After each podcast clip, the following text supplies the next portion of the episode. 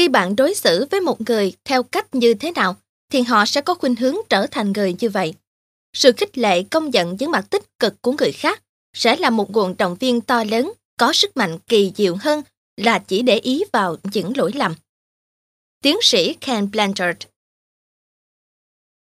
Sức mạnh của sự khích lệ, bí quyết của những người thành công. Điều gì khiến ta quan tâm nhiều nhất trong cuộc sống, công việc và những mối quan hệ với người khác? Chúng ta luôn mong muốn có được những kết quả tốt nhất. Thế nhưng chúng ta lại thường có thói quen chỉ chú ý đến những khuyết điểm hơn là ưu điểm và mặt tích cực. Và chúng ta cũng có khuynh hướng chỉ trích, phê bình hơn là động viên khích lệ. Nếu như thế, những mối quan hệ của chúng ta sẽ như thế nào? Chắc chắn sẽ trở nên xấu đi. Trong những lúc chúng ta phải đối mặt với thất bại, lo lắng, bế tắc trong công việc, cuộc sống, thì chính sự khích lệ, cảm thông sẽ là nguồn động viên lớn lao, tiếp thêm nhiệt tình để chúng ta vượt qua những khó khăn mà tiếp tục theo đuổi mục tiêu. Tiến sĩ Ken Blanchard đã rút ra được kinh nghiệm quý báu đó khi làm việc với những người huấn luyện cá voi ở công viên thế giới đại dương Orlando, Florida, để rồi chia sẻ với bạn đọc trong cuốn sách nổi tiếng đầy cảm hứng và thú vị, Sức mạnh của sự khích lệ. Tiến sĩ Ken Blanchard là người sáng lập và là tổng giám đốc của Ken Blanchard Companies. Ông là một trong những tác giả, diễn giả chuyên nghiên cứu về thái độ sống của con người, đồng thời là nhà tư vấn tâm lý, quản trị kinh doanh hàng đầu thế giới. Những ý tưởng sâu sắc khác biệt của Ken Blanchard đã tạo ra ảnh hưởng rất lớn trong lĩnh vực tư vấn và quản lý. Ông là tác giả của hơn 30 quyển sách thuộc loại bán chạy nhất như The One Minute Manager, Balance Work and Life. First News đã giới thiệu đến bạn đọc Việt Nam qua tựa đề Vị Giám đốc 1 phút và Cân bằng công việc và cuộc sống. Full Team Ahead, Gung Ho, Raving Fans, Mission Possible, Everyone's a Coach. Những quyển sách của ông đã bán trên 12 triệu bản và được dịch ra hơn 25 ngôn ngữ. Phần lớn trong số đó đã trở thành sách gối đầu của bạn đọc trên khắp thế giới. Trong tác phẩm Sức mạnh của sự khích lệ, Ken Blanchard đã đưa ra phương pháp khích lệ những mặt tích cực để định hướng những hành vi chưa tốt của người khác. Để tăng hiệu quả công việc cũng như cải thiện các mối quan hệ, thay vì tạo ra những tình huống tiêu cực làm tinh thần người khác suy giảm, ông đã phát hiện ra phương pháp khích lệ động viên con người phát huy khả năng, ý chí và sự tích cực trong ngôn từ, thái độ, hành vi. Bằng những nghiên cứu, trải nghiệm và quá trình thâm nhập thực tế trong suốt 10 năm, tác giả đã đúc kết nên những kinh nghiệm quý báu và hữu ích. Nếu ta mở lòng với mọi người bằng một thái độ sống tích cực, thì ta sẽ nhận lại được những kết quả tích cực. Hãy suy nghĩ và đối xử với người khác theo cách mình muốn họ trở thành, vân vân. Thật là sai lầm và phản tác dụng nếu chúng ta cứ chăm chăm soi mói người khác để tìm ra những sai phạm, lỗi lầm của họ và cho rằng đó mới là điều đáng để quan tâm. Chính vì sai lầm nghiêm trọng đó mà biết bao mối quan hệ bị đổ vỡ, khiến cho công việc thất bại, cuộc sống gia đình đứng bên bờ vực tan vỡ.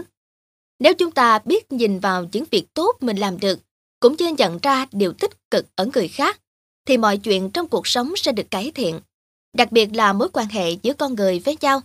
Bởi vì chắc chắn ai cũng sẽ cảm nhận được niềm vui và nghị lực sống khi được sống và làm việc cùng một người, biết tôn trọng mọi mối quan hệ, luôn có một cái nhìn lạc quan về cuộc sống và biết đề ra những giải pháp tích cực để đối mặt với khó khăn thất bại. Hãy luôn nhớ rằng cách nhìn và thái độ đối xử tích cực của bạn với một người sẽ có tác dụng thay đổi người đó theo hướng tích cực như bạn mong muốn. Chúc các bạn tìm thấy nhiều điều thú vị cho mình trong tập sách này. First News.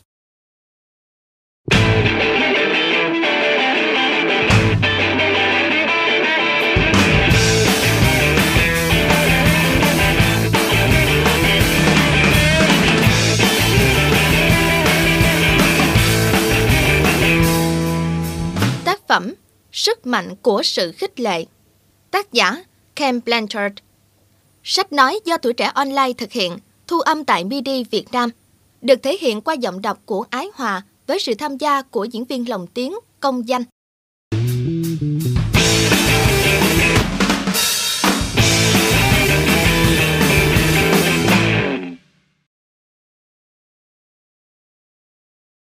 Lời giới thiệu. Năm 1976, vào dịp lễ Sa-bát của người Do Thái, cả gia đình tôi từ trường đại học Massachusetts ở Amherst quyết định làm một chuyến du hành đến San Diego. Một trong những điểm tham quan mà chúng tôi đặt chân tới đầu tiên là khu công viên Thế giới Đại Dương, nơi có những chú cá voi sát thủ với màn biểu diễn điệu nghệ. Do đã hiểu khá rõ về loài cá voi, vốn là một trong những loài cá săn mồi khổng lồ và đáng sợ nhất của biển cả, tôi chẳng biết mình nên mong đợi điều gì ở show biểu diễn Samu này. Chẳng lẽ gia đình tôi đến đây chỉ để xem những con cá voi to lớn bơi lòng vòng thôi sao? Nhưng buổi tham quan công viên Thế giới Đại Dương đã làm chúng tôi vô cùng ngạc nhiên. Chỉ trong chốc lát sau khi màn biểu diễn bắt đầu, cả gia đình chúng tôi đã trở thành những khán giả cuồng nhiệt nhất. Tôi như bị mê hoặc bởi những sinh vật khổng lồ được mệnh danh là sát thủ đại dương, lại có thể phóng lên, lặn xuống một cách nhịp nhàng như vậy, và còn chở cả huấn luyện viên trên lưng chúng nữa chứ. Thật tuyệt diệu và kỳ bí. Tôi cứ băn khoăn tự hỏi, không biết làm cách nào mà những huấn luyện viên lại có thể dạy chúng biểu diễn tài tình đến thế. Thậm chí chính lũ cá voi còn tỏ ra sung sướng, hệt như chúng đang tự bày trò chơi đùa cùng nhau vậy. Đã nhiều năm nay, tôi tổ chức thuyết giảng và viết bài về sức mạnh của những mối quan hệ tích cực, về nhu cầu phát hiện ra hành vi tốt, có ích, hiệu quả của con người. Có một điều tôi băn khoăn, đó là các thói quen cố hữu của con người thường là tác nhân gây ra những điều ngược lại với kết quả mà họ mong đợi. Chúng ta vẫn thích bới lông tìm vết hơn là nhận ra những điểm tốt trong mỗi con người để khuyến khích động viên. Tôi cho rằng trong quan hệ hàng ngày, phương pháp dùng hình phạt thường gây ra một tác hại nghiêm trọng. Bản năng mách bảo tôi rằng trường hợp các chú cá voi cũng tương tự như vậy. Niềm tin đó càng được củng cố khi tôi đưa một nhóm các nhân viên phòng đào tạo và phục vụ khách hàng của công ty đi tham quan hậu đài biểu diễn, gặp gỡ và trò chuyện với Chuck Tompkins, người huấn luyện viên trưởng của show diễn Samu. Chuck và tôi coi nhau như tri kỷ, và chúng tôi đã thỏa thuận rằng anh sẽ dạy cho tôi về phương pháp huấn luyện cá voi, còn tôi sẽ chia sẻ kinh nghiệm với anh về phương pháp đào tạo và quản lý con người. Khi bắt đầu cuộc trao đổi, chúng tôi ngạc nhiên phát hiện ra rằng cả hai phương pháp có những điểm tương đồng và rất giống nhau trên thực tế. Qua cuộc trò chuyện, chúng tôi học hỏi được ở nhau nhiều điều lý thú. Tôi thực sự nể phục khả năng sử dụng phương pháp chuyển hướng thú vị trong quá trình luyện cá voi của những nhân viên huấn luyện tại trung tâm Thế giới Đại Dương. Khi gặp phải những hành vi không đúng của các chú cá voi, huấn luyện viên lập tức linh động thay đổi yêu cầu của mình nhằm chuyển hướng chú ý của chúng. Phương pháp này thật đơn giản nhưng lại có tác động rất lớn, cho phép huấn luyện viên tạo ra những tình huống mới để dẫn dắt những chú cá voi thực hiện tốt bài tập của chúng một cách kịp thời. Mọi người đều biết rằng sự tập trung vào những điều tích cực sẽ mang lại hiệu quả cao nhất. Nhưng bạn phải làm gì nếu có ai đó gây ra những tác động tiêu cực? Chính ở điểm này mà Chuck và những nhân viên huấn luyện ở đây đã truyền cho tôi một bài học. Trong khi hầu hết chúng ta cứ dồn công sức vào việc chỉ trích, phê bình việc làm sai trái của người khác, những chuyên gia huấn luyện cá voi lại chuyển sự quan tâm tai hại và nguồn năng lượng vô ích đó thành một kết quả tích cực. Khi nhận ra rằng sự kết hợp giữa việc chuyển hướng và tập trung vào những điều tích cực như vậy có thể mang lại những khác biệt to lớn cho các mối quan hệ, gia đình, công việc và ngoài xã hội, Chuck và tôi đã rất hứng khởi và dự tính sẽ cùng viết một quyển sách bàn về cách áp dụng những điều thú vị và thực tế này vào cuộc sống. Dự tính vẫn chỉ là ước mơ của hai chúng tôi trong nhiều năm liền, cho đến khi Chuck giới thiệu tôi với Ted Lacinak, cấp trên và đồng thời là một người bạn của Chuck. Giờ đây bộ ba chúng tôi cùng thực hiện quyển sách này. Không lâu sau đó tôi có mời được Jim Barnes, là một người bạn cũ và là đồng tác giả với tôi trước đây, để tham gia cùng viết. Và quyển Sức mạnh của sự khích lệ đã được hình thành. Cuốn sách này luôn làm tôi xúc động, và tôi vẫn đánh giá đó là cuốn sách quan trọng nhất mà tôi đã từng sáng tạo. tiến sĩ Ken Blanchard.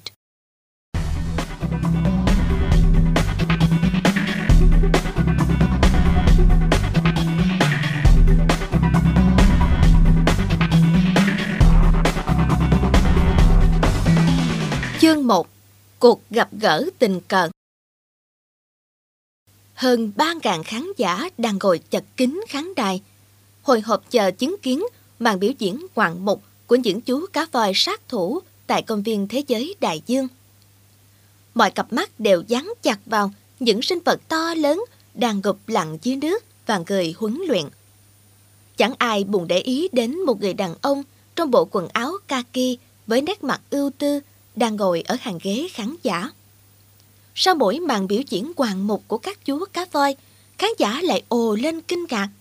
Rồi những tiếng huýt sáo, những tràng pháo tay kéo dài không dứt. Những lúc đó, mắt của người đàn ông lại ánh lên niềm vui và thích thú. Thẳng hoặc trên gương mặt của ông thoáng chút gì đó buồn bã, ánh mắt tư lự nhìn xa xăm. West Kingsley đến Orlando để dự một cuộc hội nghị của công ty. Trong chương trình họp có một khoảng thời gian để các đại biểu có thể nghỉ ngơi, giải trí hay tham quan những danh lam thắng cảnh của Orlando. West Kingsley đã chọn khu công viên thế giới đại dương làm điểm tham quan của mình. Ngoài mục đích muốn tận mắt được thấy các chú cá voi biểu diễn, ông đến đây với hy vọng tạm quên đi những phiền muộn khó khăn của riêng mình. Có lẽ ông đã không nhầm khi quyết định chọn nơi này. Theo chân những du khách đến đây, ông len lỏi tìm một chỗ trên khán đài rộng lớn, ngay bên hồ chính.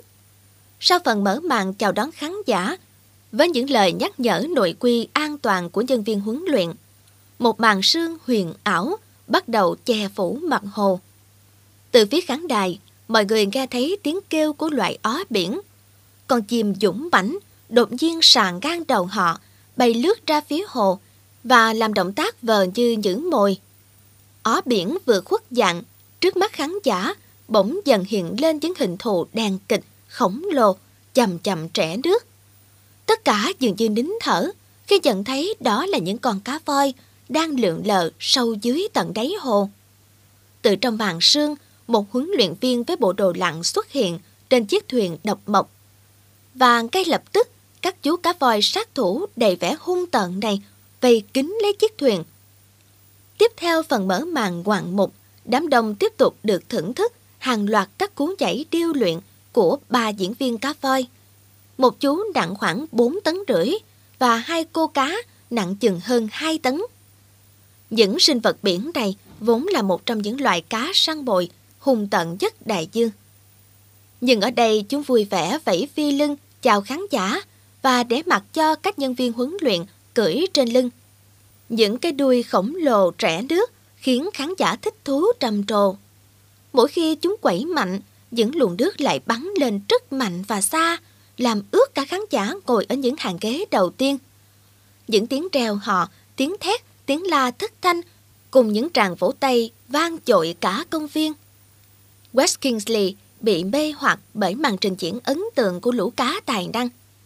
Khi màn trình diễn kết thúc, 3 diễn viên cá voi nghiêng lườn lấp loáng nửa phần lưng đen bóng và cái bụng trắng héo, lướt đến phần hồ cạn để nhận phần thưởng. Buổi biểu diễn kết thúc, tất cả khán giả đều ra về với nét mặt rạng ngời, thích thú và mãn nguyện. Nhiều người vừa đi vừa lau nước trên mặt, kết quả trò đùa tinh nghịch của các chú cá voi. Riêng West Kingsley vẫn ngồi đáng lại, ông ghi vội điều gì đó vào cuốn sổ tay nhỏ, rồi nhìn chăm chú xuống hồ. Hồ nước sâu xanh thẳm, mới đây còn cuộn sóng ồ ạt, mà giờ đã trở nên tĩnh lặng, giống hệt như tâm trạng của ông. Khi trên khán đài đã vắng người, cánh cửa ngầm dưới nước được mở ra. Một chú cá voi khổng lồ từ từ bơi ra và bắt đầu lượn vòng quanh hồ nước. Người huấn luyện tiến ra mép hồ. Chú cá voi lập tức bơi đến gần anh ta. Giỏi lắm, anh bạn khổng lồ à. Người huấn luyện nói với chú cá bằng một giọng đầy âu yếm, rồi vuốt ve cái đầu của nó. Chơi đùa vui vẻ nhé, mày xứng đáng được nghỉ ngơi đôi chút rồi đó. Khi người huấn luyện đứng dậy đi dọc theo bờ hồ, chú cá voi cũng bơi theo. Dường như nó muốn được ở bên cạnh và đùa giỡn với huấn luyện viên của mình. West Kingsley chăm chú nhìn và thầm nghĩ. Ai cũng đoán là sau buổi biểu diễn, chú cá voi đó chỉ muốn tận hưởng thời gian thư giãn của nó. Ấy vậy mà nó vẫn muốn tiếp tục đùa giỡn với người huấn luyện kia. Ngay sau khi buổi biểu diễn mở màn, trong đầu người đàn ông này đã lẫn dẫn những câu hỏi. Và ông rất muốn gặp người huấn luyện cá voi để tìm lời giải đáp.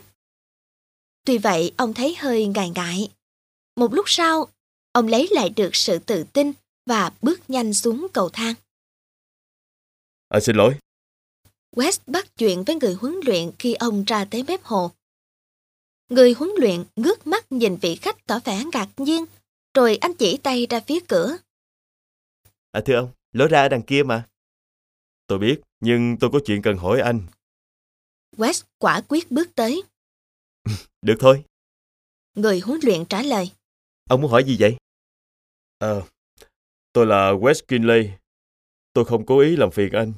Nhưng tôi thực sự muốn biết làm cách nào anh có được màn biểu diễn tuyệt diệu đến như vậy với những con vật vốn rất là hung dữ này. Tôi là Dave Jolly. Tôi phụ trách việc huấn luyện những chú cá voi ở đây. Để có được những màn trình diễn như thế này, chúng tôi đã có những người thầy rất là tuyệt vời. Ông có muốn gặp một trong số họ không? Kingsley nhìn quanh. Không có ai cả ngoài Dave Jolly. Lúc ấy Jolly chỉ vào một chú cá voi. Đây là Samu, một trong những huấn luyện viên kỳ cựu của chúng tôi. Chính chú cá này cùng với các đồng nghiệp khác của mình tại thế giới đại dương đã dạy cho chúng tôi biết cách làm việc với đồng loại của chúng.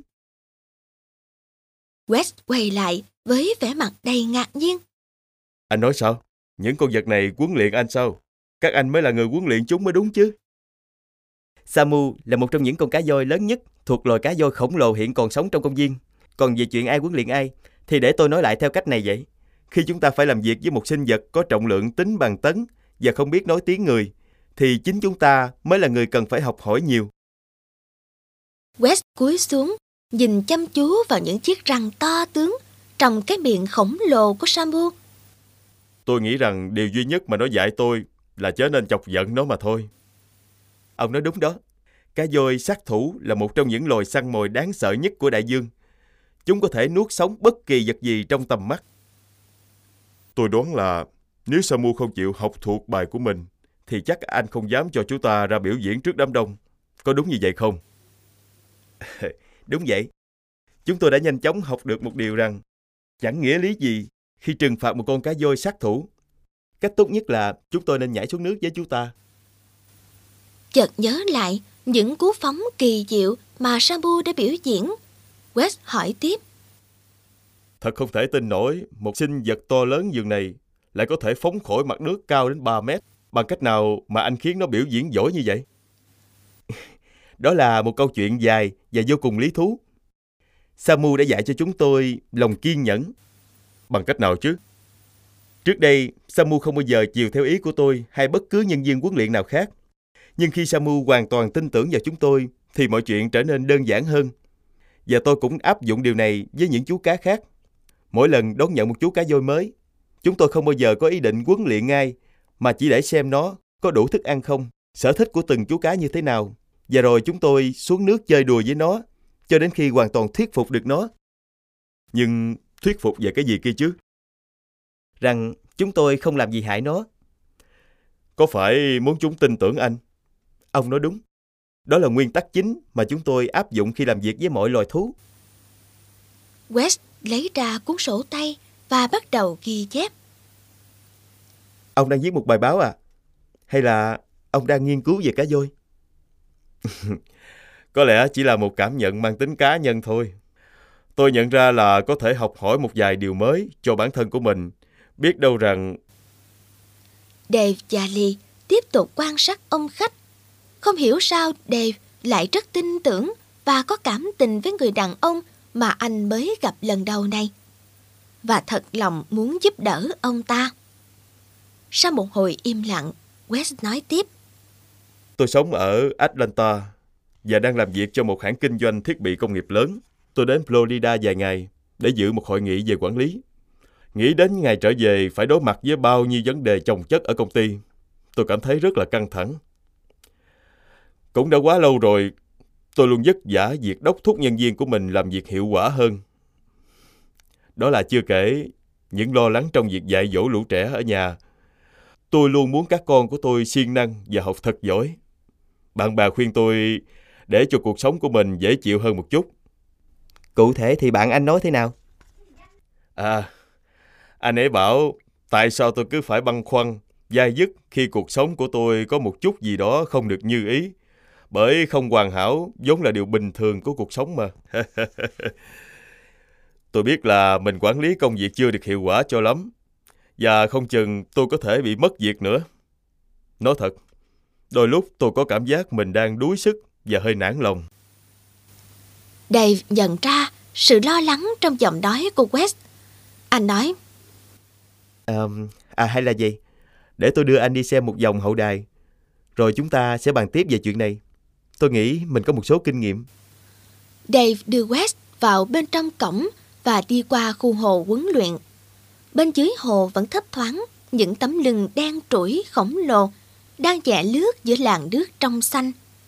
Khi hai người đi ngang qua hồ, Dave chỉ cho ông khách nhận biết từng chú cá voi và kể vài mẩu chuyện nho nhỏ về từng chú một.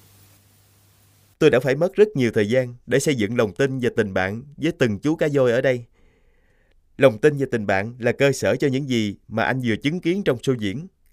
Những con vật này đâu có khác mấy so với người. Ông có đồng ý như vậy không? Khi không thích cách bạn đối xử, chúng sẽ biểu lộ ngay thái độ của mình.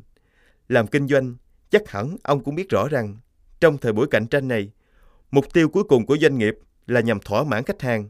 Và yếu tố chính để đạt được điều đó là trước tiên phải thỏa mãn được các đồng nghiệp và nhân viên của mình. Khi những chú cá voi sát thủ hoàn toàn xua tan được nỗi sợ hãi đối với người huấn luyện, thì mối đồng cảm giữa chúng và người huấn luyện sẽ được truyền sang cho khán giả. Đúng vậy, show diễn đã tạo ra rất nhiều niềm vui cho khán giả. Tôi có thể nhận thấy điều đó trên gương mặt của mọi người khi ra về.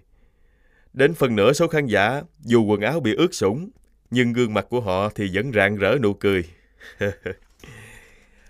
Ông cũng có thể thấy điều tương tự ở các chú cá voi nữa đó. Bọn chúng bơi dồn ra cửa khi show diễn sắp bắt đầu. Rõ ràng là chúng muốn tham gia biểu diễn. Chúng biết show diễn là một công việc nghiêm túc của chúng. Tôi hiểu. Nhưng thật sự, anh đã phải làm gì với những chú cá voi để gây dựng lòng tin? Ồ, đó là cả một câu chuyện dài đó. Ông có muốn nghe không?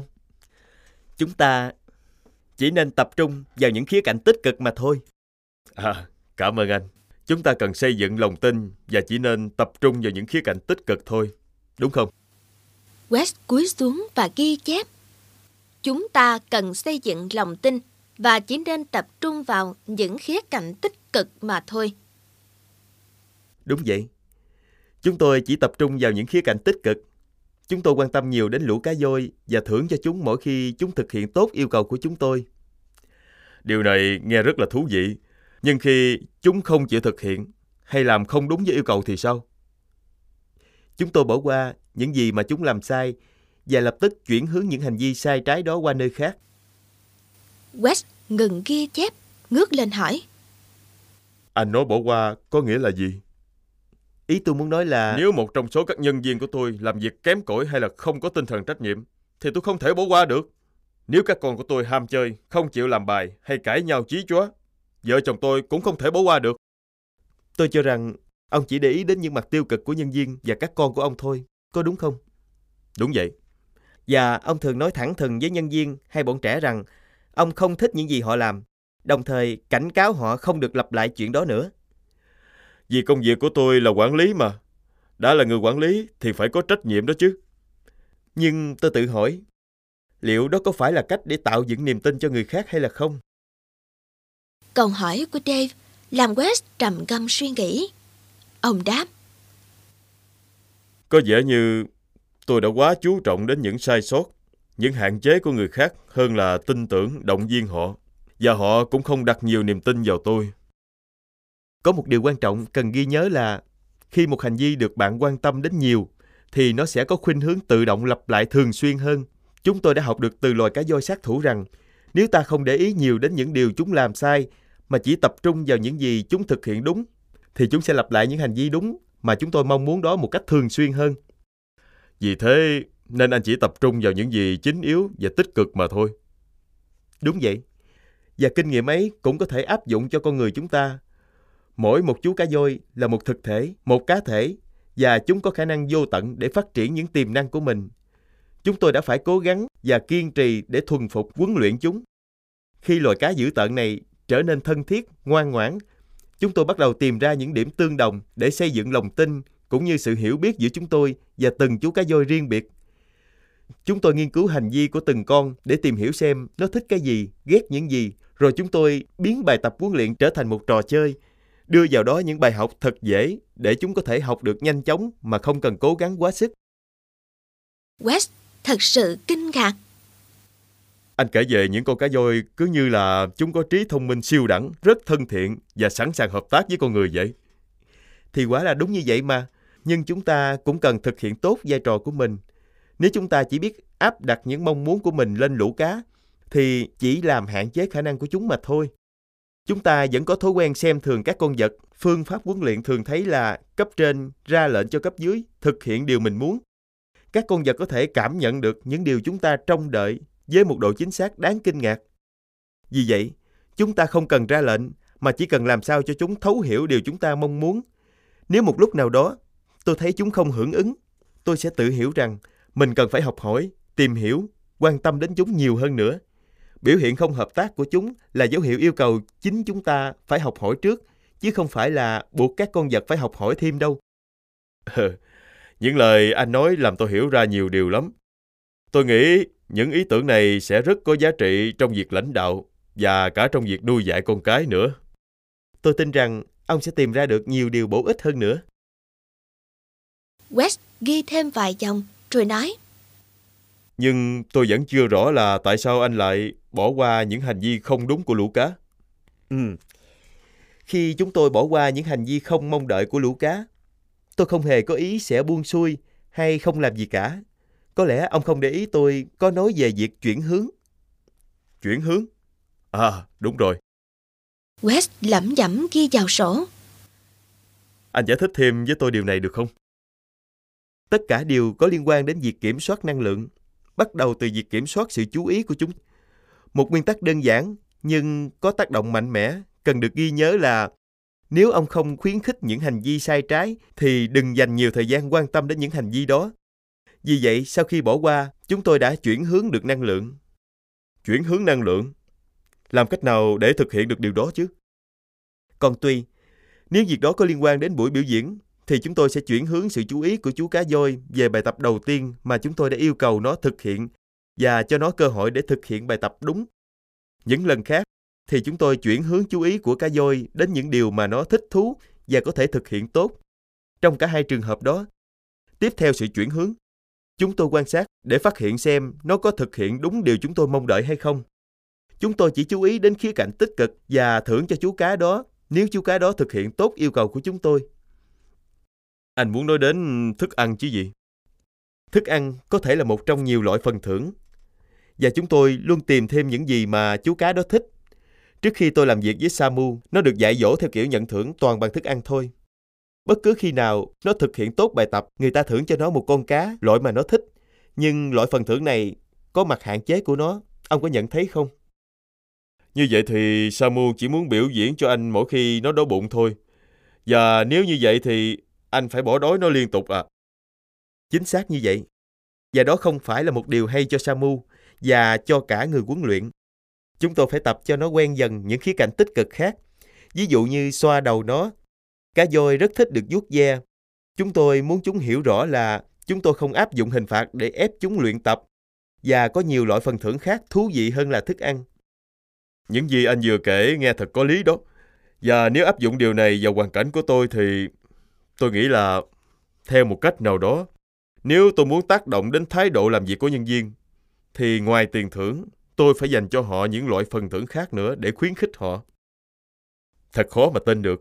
Nhưng có lẽ anh và Samu đã giúp tôi giải quyết được phần nào những khó khăn mà tôi đang gặp phải. Dave không nói gì cả. Anh đưa tay vào túi, lấy chiếc điện thoại ra và bấm gọi cho một người nào đó. Hành động của Dave khiến cho West thoáng chút bực bội. Ông dậm bước đi, Nhưng những lời của Dave làm ông phải đứng lại. Dave nói trong điện thoại. Alo, chào chị Anne Marie. Tôi là Dale Jolly ở thế giới đại dương đây. Tôi có một ông khách đang cần nói chuyện với chị. Ông ấy đang đứng ngay cạnh tôi đây. Tên ông ấy là West Kingsley. Ông rất quan tâm đến cách chúng ta huấn luyện những con cá voi và cũng muốn biết liệu có thể áp dụng những nguyên tắc và kỹ thuật đó cho mối quan hệ của con người không. Chị thấy sao? Tôi biết mà, nhưng tôi nghĩ việc này cũng quan trọng. Xin chị hiểu dùm cho, ông ấy đến từ Atlanta. Tôi chuyển máy cho ông ấy nghe. Với vẻ bối rối, West tiến tới gần, trong khi Dave đang chìa tay đưa điện thoại cho ông. Xin lỗi ông West. Tôi nghĩ có lẽ ông cần sự giúp đỡ từ một người bạn của tôi. Chị ấy là Anne Marie Butler, một nhà tư vấn doanh nghiệp khá nổi tiếng. Chị đã từng viết sách và đi khắp thế giới để tổ chức những hội thảo về vai trò lãnh đạo cũng như những phương pháp động viên con người. Văn phòng của chị cũng ở Atlanta đó. West sửng sốt. Cái tên Anne Marie Butler ông đã nghe được rất nhiều. Bà được xem như một trong những nữ doanh nhân hàng đầu ở Mỹ. Ngay khi mới tốt nghiệp trường thương mại, Anne đã lập nên một doanh nghiệp chuyên sản xuất hàng may mặc, để rồi chỉ vài năm sau đã biến nó thành một công ty thời trang tầm cỡ quốc tế. Thành công của bà trong việc thu nhận và trọng dụng những nhân viên tài năng cũng trở thành một huyền thoại. Điều đó đã giúp bà trở thành một nhà tư vấn doanh nghiệp sáng giá, tác giả của hàng loạt cuốn sách bán chạy nhất và là một trong những người uy tín trong giới tư vấn về các mối quan hệ dân sự. West đã thấy vài cuốn sách của bà, nhưng ông chưa bao giờ đọc thử. Ông rụt rè cầm lấy điện thoại. Xin chào. Chào ông West. Một giọng nói thân thiện cất lên. Tôi là Anne Marie Butler. Tôi quen Dave đã nhiều năm nay và tôi rất vui khi được nói chuyện cùng ông. Tôi có thể giúp gì cho ông không? Vâng. Tôi vừa nói chuyện với Dale và đang xem thử liệu mình có thể áp dụng những kỹ thuật huấn luyện cá voi vào công việc của một nhà quản lý như tôi không. Nhiều năm trước đây, tôi cũng đã từng có mặt ở đó để xem lũ cá voi biểu diễn và tự hỏi làm cách nào mà những con vật hung dữ ấy thực hiện được màn biểu diễn thú vị đến vậy. Với tư cách là một nhà tư vấn quản lý, tôi luôn phải tìm ra những ý tưởng và chiến lược để giúp người khác đạt được điều họ trông đợi từ nhân viên của mình. Khi quen biết Dave và những nhân viên huấn luyện khác ở thế giới đại dương, tôi đã cảm thấy phương pháp mà họ đang sử dụng chính là một món quà kỳ diệu mà tôi tìm kiếm. Và sau khi tìm hiểu được bí quyết huấn luyện cá voi của họ, tôi đã đưa ý tưởng đó vào những bài phát biểu, các cuốn sách và tư vấn cho khách hàng của tôi. Quan trọng hơn thế, tôi đã bắt đầu áp dụng chúng cho những mối quan hệ của chính mình. Sau một thoáng sửng sốt, West cảm thấy thật lạ lùng rằng mình đã đến đúng nơi và thật đúng lúc. Những gì mà Anne Marie nhắc lại giống hệt cảm giác và mong muốn của ông, hệt như ông đang nằm mơ vậy. West đáp lại. Như vậy thì hay quá, thật là tuyệt vời khi được nói chuyện với bà. Bà có thể giới thiệu cho tôi vài cuốn sách mà bà đã viết về đề tài này không? Ồ, tại sao chúng ta không gặp nhau để nói kỹ hơn về vấn đề này nhỉ? Thế khi nào ông quay trở về Atlanta? Thứ Sáu, thưa bà. Cũng thật là tình cờ, tôi sẽ có bài nói chuyện vào sáng thứ Hai tuần sau tại khu du lịch Hilton. Mời ông đến dự thử xem, và sau đó chúng ta có thể nói nhiều chuyện cụ thể hơn. Thật sao? Như vậy thì hay quá. Cảm ơn bà rất nhiều. Sau khi trả điện thoại lại cho Dave, West thốt lên. Tôi không thể tin nổi là mình đã gặp được Anne Marie Butler đó. Thật sự cảm ơn anh, Dave à. Có gì đâu. Dave đáp lại một cách chân thành. West lật qua những trang sổ tay và xem lại những gì vừa ghi được. Xây dựng lòng tin. Chỉ nên tập trung vào những khía cạnh tích cực. Khi có sai phạm, hãy chuyển hướng năng lượng. Rồi đột nhiên, ông hỏi. Đeo à, anh nói thật đi, có bao giờ anh trừng phạt những chú cá voi của anh không? Không hề. Cũng có những lúc, chúng không muốn hợp tác với chúng tôi.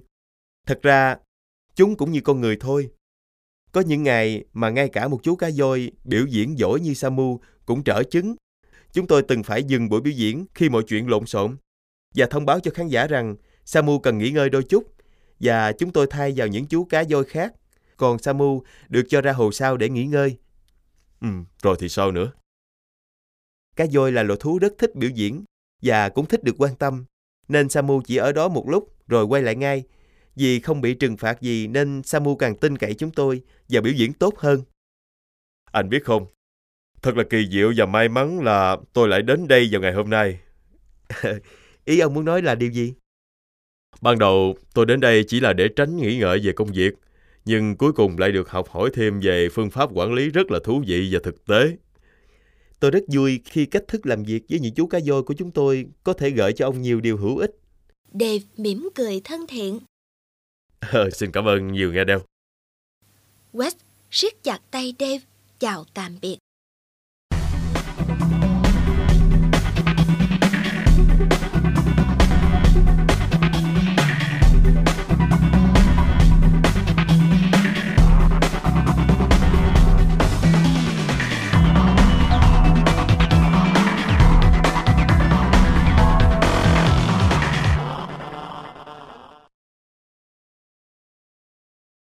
Chương 2. Sự thông thái từ người phụ nữ. Vào ngày thứ hai, theo lời hẹn, West Kingsley lái xe đến khu du lịch Hilton, nơi sẽ diễn ra buổi nói chuyện của Anne Marie Butler. Đổ xe xong, ông bước vào đại sảnh và hòa vào đám đông ở đó. Ông chọn một chỗ ngồi ở cuối phòng. Khi khán giả đã đông đủ, một phụ nữ trung niên duyên dáng bước ra. Mọi người vỗ tay hoan hô nồng nhiệt. West đoán rằng đó là bà Anne Marie mà ông đã từng nói chuyện qua điện thoại. Anne Marie lên tiếng. Trước khi bắt đầu buổi nói chuyện, cho phép tôi hỏi một điều. Bao nhiêu người trong các bạn phải chịu trách nhiệm về vấn đề dân sự ở nơi làm việc cũng như ở nhà? Mọi người cười to khi nhận thấy hầu như ai cũng giơ tay lên cả. Anne Marie nói tiếp. Có lẽ đa số các bạn đều không để ý rằng khi ở nhà các bạn cũng là một người quản lý chứ. Khán phòng lao xao những lời tán thành. Thật ra các bạn đang quản lý dân sự ở nhiều khía cạnh khác nhau của cuộc sống. Hôm nay tôi xin bàn về việc tạo ra động lực và khuyến khích người khác. Đây là công việc cần thiết của tất cả những nhà quản lý. Khi các bạn ra về sau buổi nói chuyện ngày hôm nay, tôi đoán là các bạn sẽ bắt đầu để ý đến cách giao tiếp với người khác theo một cái nhìn hoàn toàn mới mẻ. Đó là phương pháp giúp các bạn xây dựng những mối quan hệ tích cực, tìm cách phát huy khả năng và cải thiện môi trường làm việc nơi công sở. Để có thể tạo động lực cho nhân viên hoặc con cái, chúng ta phải biết tập trung vào những mặt tích cực của họ. Hãy để tôi minh họa thêm những lời vừa nói. Xin mời các bạn vui lòng đứng lên. Khi mọi người đều đã đứng dậy, Anne Marie yêu cầu. Tôi có hai bài tập nhỏ cho các bạn. Đầu tiên, trong khoảng 1 phút, tôi muốn chúng ta hãy chào hỏi những người bên cạnh, giả vờ như họ là những người không quan trọng và các bạn đang tìm kiếm những người quan trọng hơn để nói chuyện. Cả hội trường lập tức rộ lên những tiếng chào hỏi dội vàng. Mọi người bắt tay nhau, hầu như ai cũng chỉ xã giao có vài câu và không nhìn vào mắt người đối diện. Anne Marie tiếp tục. Dân, và bây giờ tôi muốn các bạn hãy chào hỏi lại những người ở bên cạnh mình trong khoảng 1 phút, giả định như họ là những người bạn đã bị mất liên lạc khá lâu rồi, và bây giờ các bạn rất vui mừng khi được gặp lại họ. Lập tức, mọi người mỉm cười nồng ấm, bắt tay nhau thật nhiệt tình và vỗ vào lưng nhau. Khán phòng ồn ào hẳn lên bởi những bước chân di chuyển và những tiếng cười nói.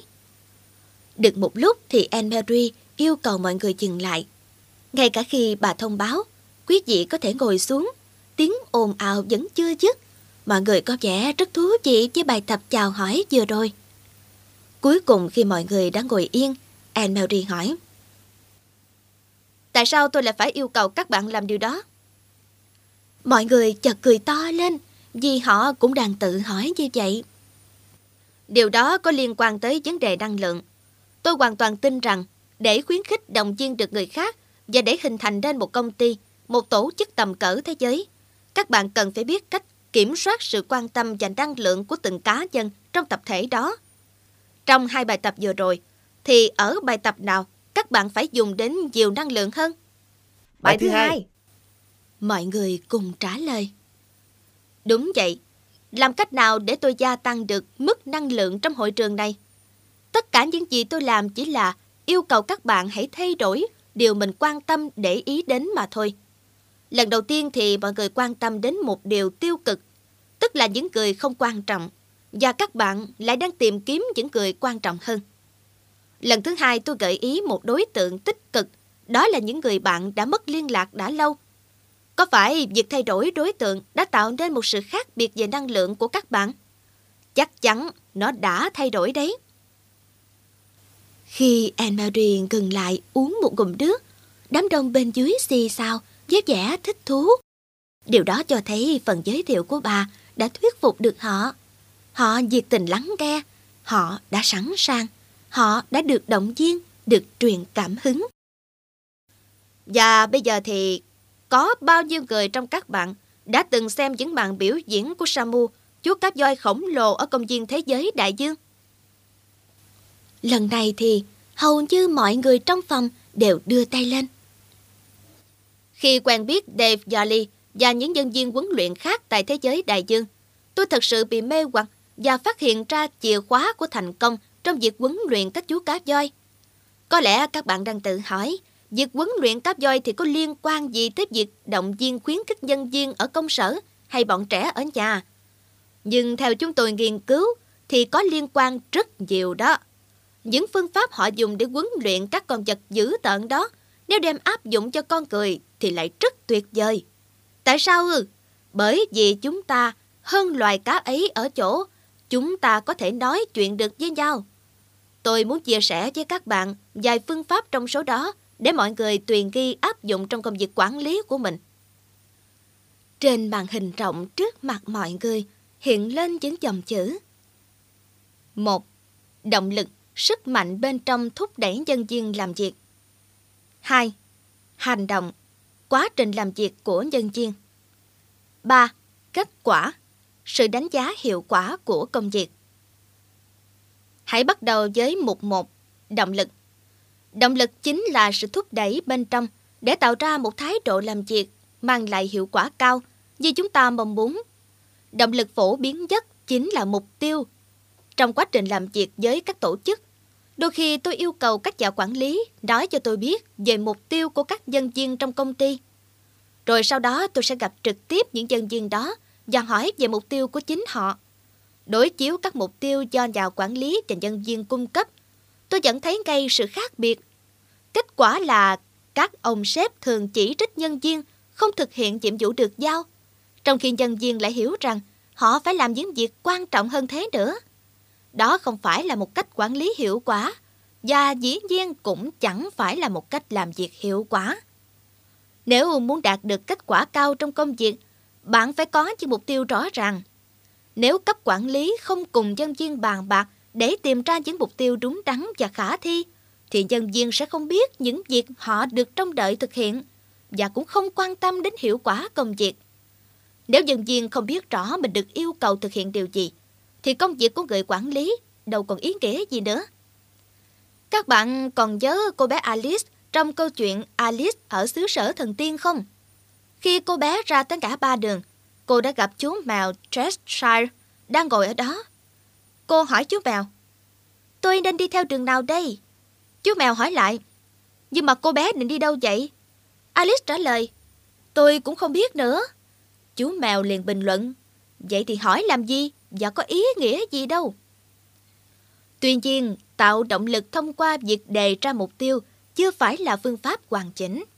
Sau khi đặt ra các mục tiêu rõ ràng để thúc đẩy động viên nhân viên của mình, các bạn cần quan tâm xem họ hành động như thế nào.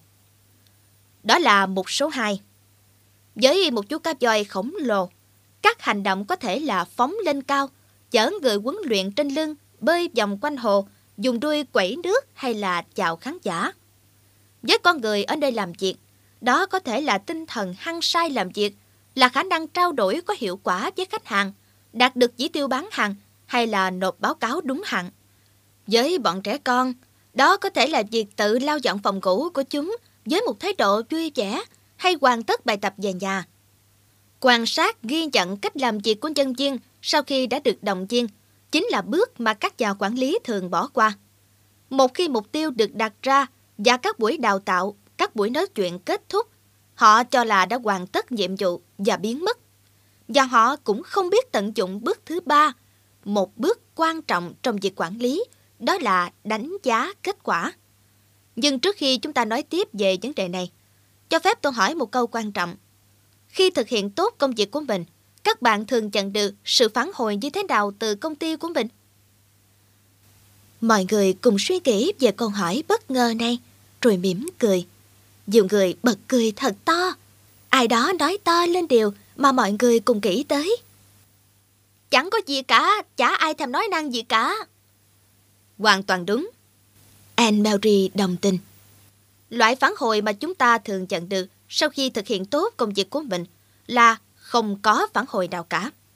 Chẳng ai để ý hay bình luận gì cả cho tới khi nào các bạn? Mọi người ngồi ở dưới, dù không ai nói ra, nhưng họ đều biết rõ câu trả lời. Đó là cho tới khi chúng ta gây ra sai phạm. Tôi đã hỏi rất nhiều người trên khắp thế giới, làm sao anh biết được mình còn đang thực hiện tốt công việc của mình? Câu trả lời phổ biến nhất mà tôi nhận được đó là khi tôi chưa bị sếp của tôi phàn nàn. Nói cách khác thì thế này, không có tin gì mới, chính là tin tốt lành. Anne Marie im lặng một lúc để mọi người suy nghĩ, rồi tiếp tục nói. Lúc nãy mọi người đều nhận ra rằng, khi chúng ta làm việc tốt thì phản hồi thường gặp sẽ là không có phản hồi gì cả. Nhưng thật ra có tới 4 loại phản hồi khác nhau. Đó là: 1. Không có phản hồi. 2. Phản hồi tiêu cực. 3. Chuyển hướng. Và 4. Phản hồi tích cực. Loại phổ biến nhất chính là không có phản hồi. Vì vậy mà mọi người thường quen với chuyện bị sếp bỏ mặc với công việc của mình. Và họ nghĩ rằng đó là dấu hiệu công việc vẫn bình thường trôi chảy. Còn phản hồi mà mọi người thật sự quan tâm tới chính là loại phản hồi tiêu cực.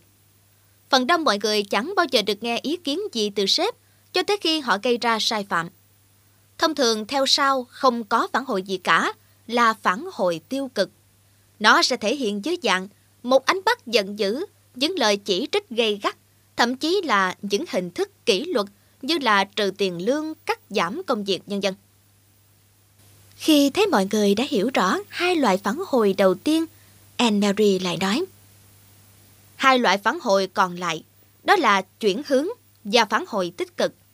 Đây là loại phản hồi có tác động mạnh nhất, nhưng chúng lại ít được sử dụng nhất. Trước tiên hãy nói về chuyển hướng. Tôi cho rằng chuyển hướng là phương pháp hay nhất để thay đổi những tình huống tồi tệ. Các bạn sẽ nhận thấy rằng loại phản hồi này hiệu nghiệm tới 99% trong các trường hợp mà các bạn không muốn áp dụng loại phản hồi tiêu cực cho người khác. Nó là một loại phản hồi có tác động mạnh mẽ bởi vì nó giúp người phạm lỗi quay trở lại đúng hướng, nhưng đồng thời vẫn giữ được sự tôn trọng và lòng tin vì phương pháp này không tập trung một cách tiêu cực vào những lỗi lầm. Trong lúc Anne Marie nói, West Kingsley lại trở nên tư lự với những ý nghĩ mông lung khi chợt nhớ về Mike Tanmesh, vị sếp cũ của mình tại Benning Corporation. Đó là người quản lý giỏi nhất mà ông từng được làm việc chung.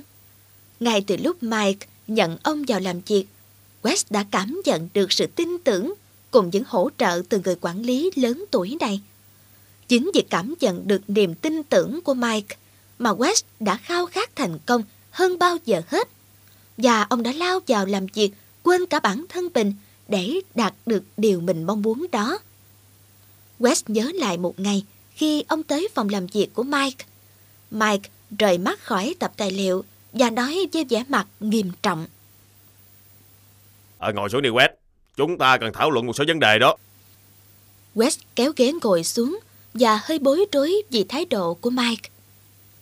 Đây là những báo cáo doanh thu của khách hàng của cậu trong tháng rồi.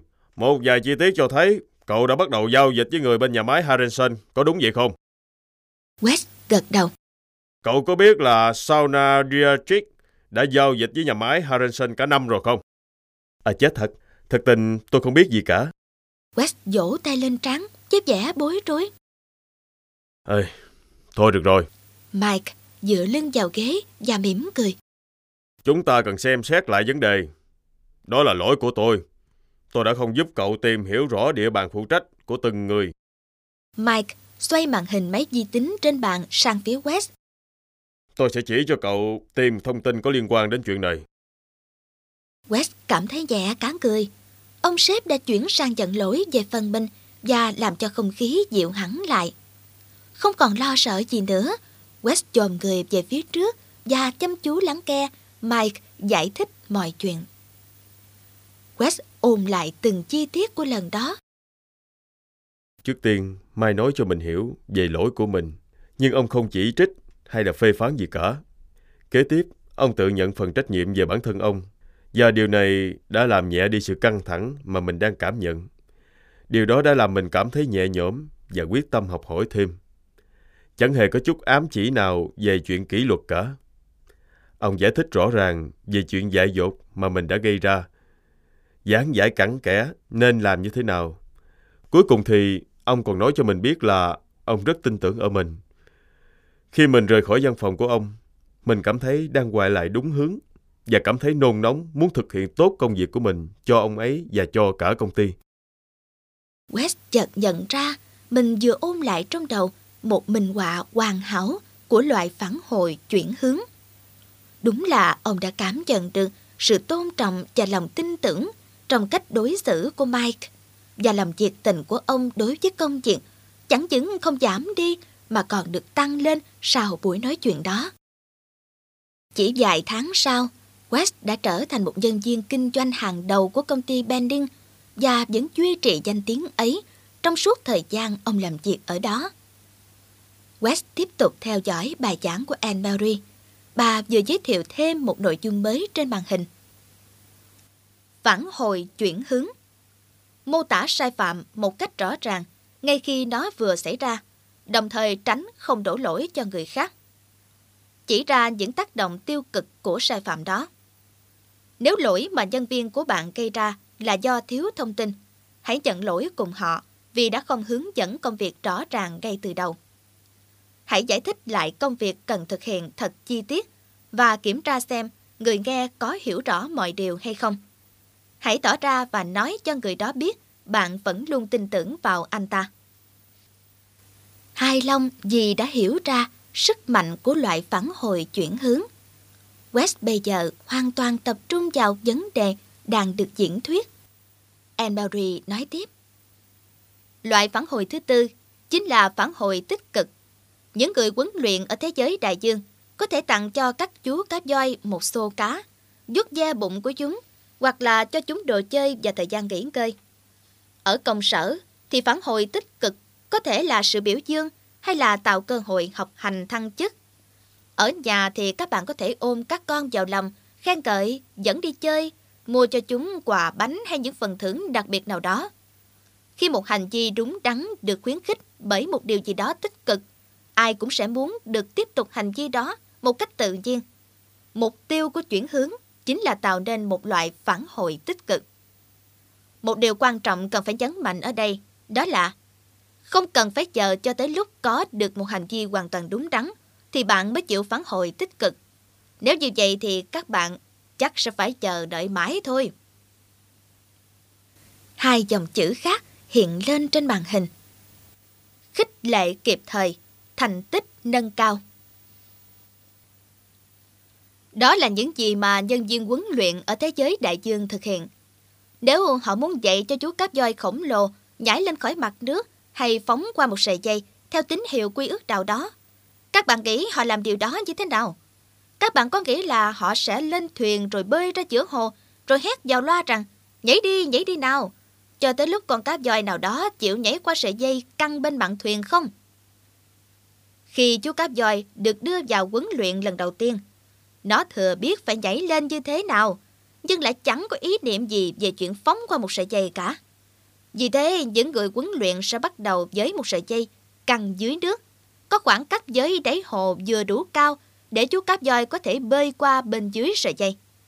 Nếu nó bơi qua bên dưới sợi dây, những nhân viên huấn luyện sẽ lờ đi như là không để ý tới. Nhưng mỗi khi nó bơi qua bên trên sợi dây, họ sẽ lập tức thưởng ngay cho nó một món gì đó thật là ngon miệng. Những tiếng ồ à dở lẽ của mọi người làm cho khán phòng sôi động hẳn lên. Và Samu chẳng ngốc nghếch tí nào đâu các bạn.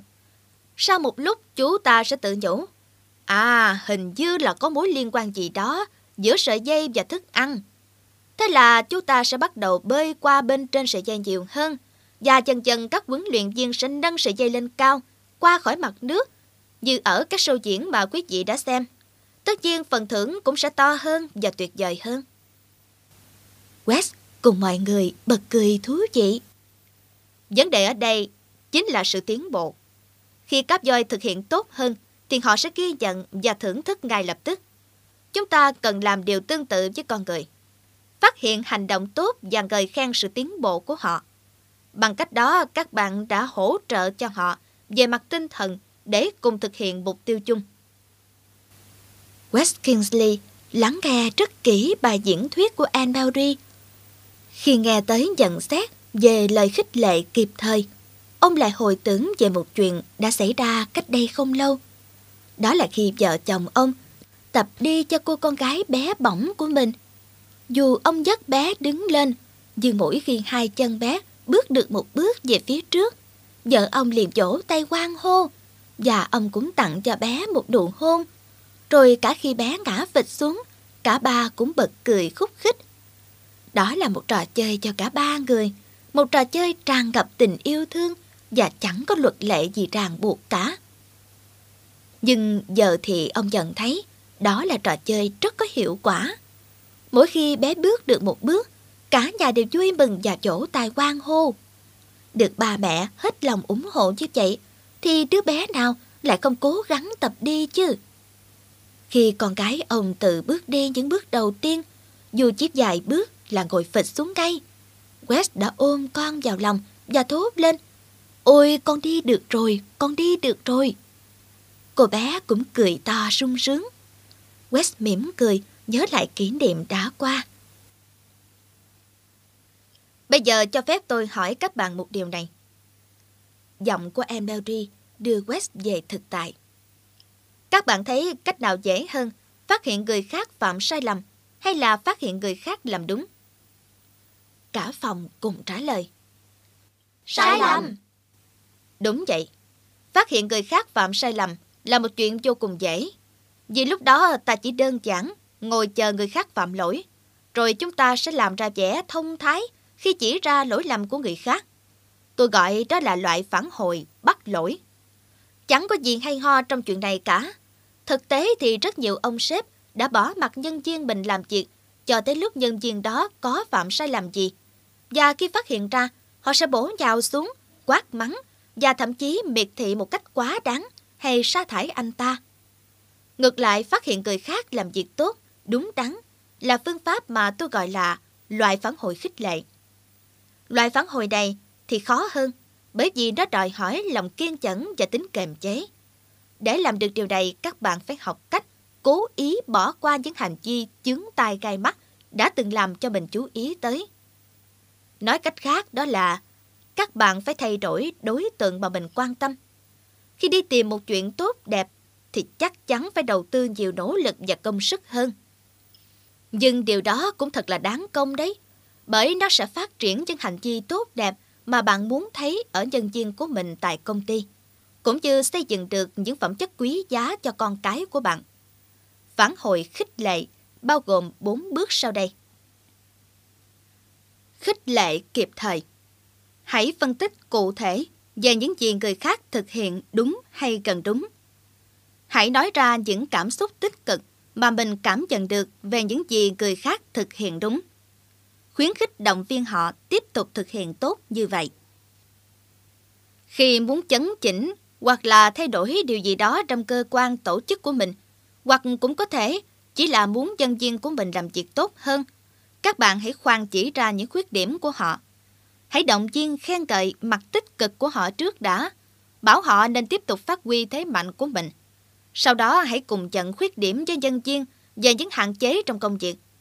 Các bạn phải tạo cho nhân viên lòng tin, phải để cho họ cảm thấy giữa sếp và nhân viên có một sự gắn kết trong công việc và có sự chia sẻ trách nhiệm. Cách đây vài tuần lễ, tôi có tới thăm bạn của tôi. Đó là một giám đốc khu vực của hệ thống bán lẻ. Khi bước vào một cửa hàng của ông ấy, tôi được cô nhân viên quản lý cửa hàng ra đón tiếp. Bạn tôi nói với cô ấy, "Nào, bây giờ thì cô có thể giới thiệu cho vị khách quý của chúng ta biết về những điều tốt đẹp đang diễn ra trong cửa hàng không?" Cô quản lý đã vui vẻ báo cáo chi tiết về những nhân viên có năng lực của cửa hàng và kết quả công việc của họ. Điều này tạo cho cô cơ hội được khen ngợi nhân viên cửa hàng trước mặt cấp trên của mình. Tôi thấy rõ là việc đó đã động viên mọi người làm việc với hiệu suất cao hơn. Nhưng quý vị cũng có thể nói, chẳng lẽ giám đốc khu vực lại không quan tâm đến những khuyết điểm của các nhân viên trong cửa hàng sao? Chắc chắn là có chứ. Nhưng hãy nghe những gì ông bạn tôi đã nói với nữ nhân viên quản lý cửa hàng như thế này. "Ồ, mọi chuyện đều rất ổn phải không? Nhưng liệu có khó khăn nào mà mọi người cảm thấy không thể vượt qua và cần sự trợ giúp của ban lãnh đạo hay không?" Cô nhân viên quản lý thấy rõ được thiện ý của cấp trên, rằng ông ta không muốn gây khó dễ gì cho cô cả, và cô đã đưa ra ý kiến về những thay đổi, chấn chỉnh cần có cho cửa hàng trong thời gian tới. Ngồi ở hàng ghế khán giả, West Kingsley vừa nghe câu chuyện của Anne Marie, vừa mỉm cười nhớ lại Dave Jolly đã nói cho ông biết về cách mà anh xây dựng lòng tin với những chú cá voi. Anh đã tạo cho chúng lòng tin rằng nhân viên huấn luyện không bao giờ làm hại gì tới chúng cả. Anne Marie giải thích thêm, "Những gì tôi thích ở vị giám đốc khu vực này, đó là cách mà ông tập trung vào điểm tích cực trước, rồi mới để cho nhân viên quản lý của mình tự nói ra những điều chưa tốt bằng chính ngôn ngữ của cô ta." Trên màn hình xuất hiện hai loại phản hồi mà Anne Marie vừa giới thiệu. Phản hồi bắt lỗi, chỉ săm soi để ý đến những sai phạm, lỗi lầm của người khác. Phản hồi khích lệ, khuyến khích người khác làm việc tốt hơn. Nếu các bạn đã quá quen với loại phản hồi bắt lỗi, thì có lẽ các bạn sẽ có xu hướng giữ mãi cách xử sự như vậy với người khác. Nhưng nếu mục tiêu của một người quản lý là nâng cao hiệu suất làm việc, thì điều quan trọng là các bạn nên bắt đầu sử dụng loại phản hồi khích lệ. Tuy nhiên, phần lớn chúng ta thường làm điều ngược lại. Chúng ta chỉ quan tâm đến hiệu quả kém, thay vì tập trung vào hiệu quả tốt. Dần dà chính chúng ta đã củng cố loại hành vi mà không ai mong muốn cả. Sự quan tâm cũng giống như tia nắng mặt trời chiếu rọi trên trái đất này. Mặt trời chiếu sáng nơi đâu thì sự sống nơi đó sẽ sinh sôi phát triển. Thế nhưng hầu hết chúng ta lại thường chỉ quan tâm tới người khác khi họ mắc phải sai lầm, còn khi mọi chuyện suôn sẻ thì ta thường chẳng để ý gì cả. Đó chính là sai lầm lớn nhất của chúng ta. Ngay lúc mọi chuyện đang trôi chảy, chúng ta cũng đã đánh mất cơ hội động viên khuyến khích người khác.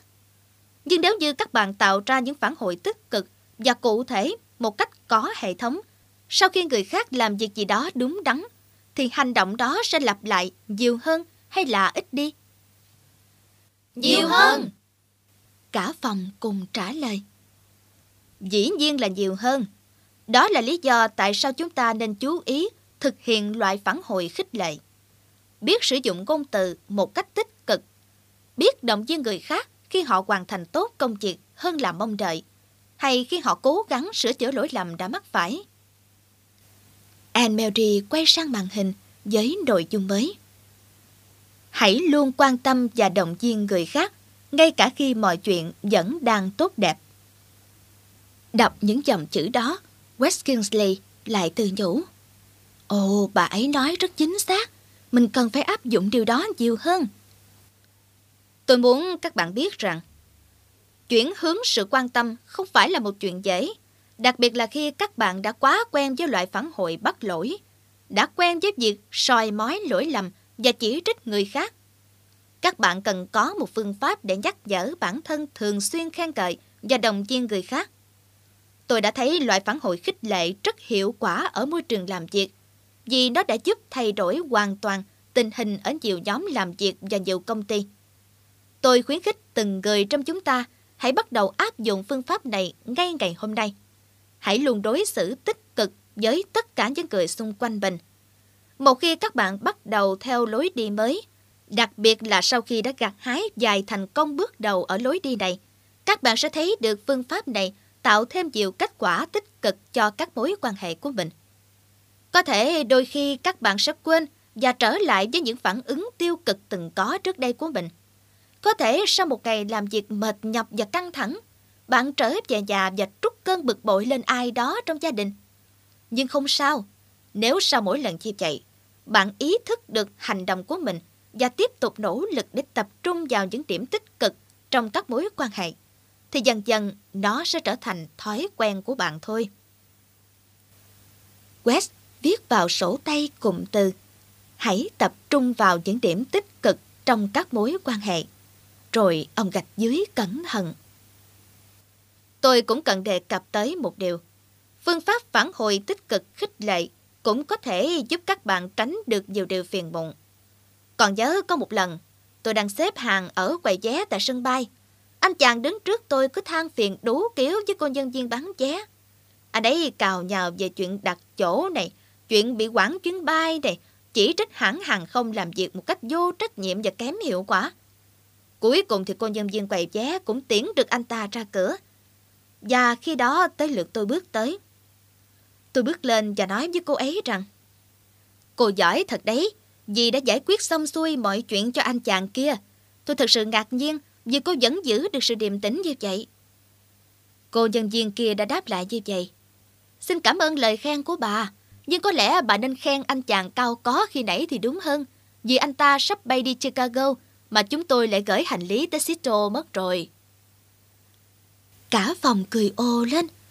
Đợi cho tiếng cười chịu bớt, Anne Marie nói thêm: khi tập trung vào những điều tích cực, các bạn sẽ để ý nhiều tới lời nói và hành động của mình sau khi người khác thực hiện một việc gì đó.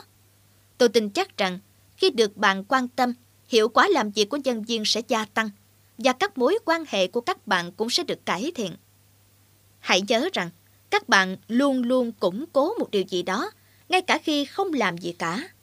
Vì vậy, hãy tự hỏi bản thân mình về những phản ứng thường xuyên của các bạn là gì, tiêu cực hay tích cực, có củng cố được những mối quan hệ của mình hay không. Nhiều người đã hỏi tôi, khi có những hành vi không thể chấp nhận được hay hiệu quả làm việc kém cỏi thì phải giải quyết như thế nào? Tôi luôn khuyên dùng loại phản hồi chuyển hướng.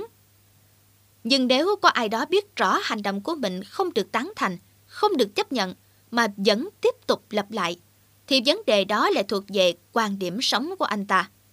Khi đó phản hồi chuyển hướng sẽ không có tác dụng vì anh ta biết nên né tránh ra sao. Các bạn cần nói rõ về những hành vi sai trái của anh ta, nhưng nên tránh tập trung nói về cảm giác thất vọng, bực bội của bản thân. Tốt nhất hãy kết thúc vấn đề bằng cách nhấn mạnh rằng bản chất của anh ta không xấu, chỉ có hành vi là không được mà thôi. Hãy nhớ, chúng ta chỉ áp dụng loại phản hồi tiêu cực này khi không còn cách nào khác mà thôi. Các bạn cần phải nhớ rằng, bất cứ khi nào các bạn chỉ trích kết quả làm việc của người khác hay là đưa ra phản hồi tiêu cực, cho dù có thận trọng đến đâu đi chăng nữa, thì đó cũng sẽ dễ dàng làm xấu đi mối quan hệ giữa hai người. Nếu cứ cư xử như vậy mãi, chính các bạn sẽ trở thành người giết chết dần mối quan hệ của mình. Người kia cũng mất dần sự tin tưởng và cũng muốn trả miếng lại. Anne Marie dừng lại, đưa mắt nhìn bao quát khắp hội trường, rồi mỉm cười nói: thưa các bạn, đó là tất cả nội dung của buổi nói chuyện ngày hôm nay. Trước khi các bạn ra về, tôi muốn tặng cho mỗi người một món quà. Mọi người trong phòng đều rất ngạc nhiên khi lần lượt được tặng một hộp quà gói rất cẩn thận và đẹp mắt. Anne Marie nói tiếp: khi nhận được phần quà của mình, các bạn sẽ có được biểu tượng chính thức của phương pháp động viên tích cực, khích lệ do tôi cùng với những người bạn của tôi ở thế giới đại dương tạo nên. Khi mở gói quà ra xem, hầu như tất cả mọi người trong khán phòng đều bất ngờ. Đó là mô hình một chú cá voi đang tung mình lên khỏi mặt nước. Trên bụng của chú cá có in nổi dòng chữ khích lệ, bài học từ những chú cá voi. Các bạn có thể sử dụng món quà này để làm biểu tượng cho việc bắt đầu một phong cách mới trong công ty của mình.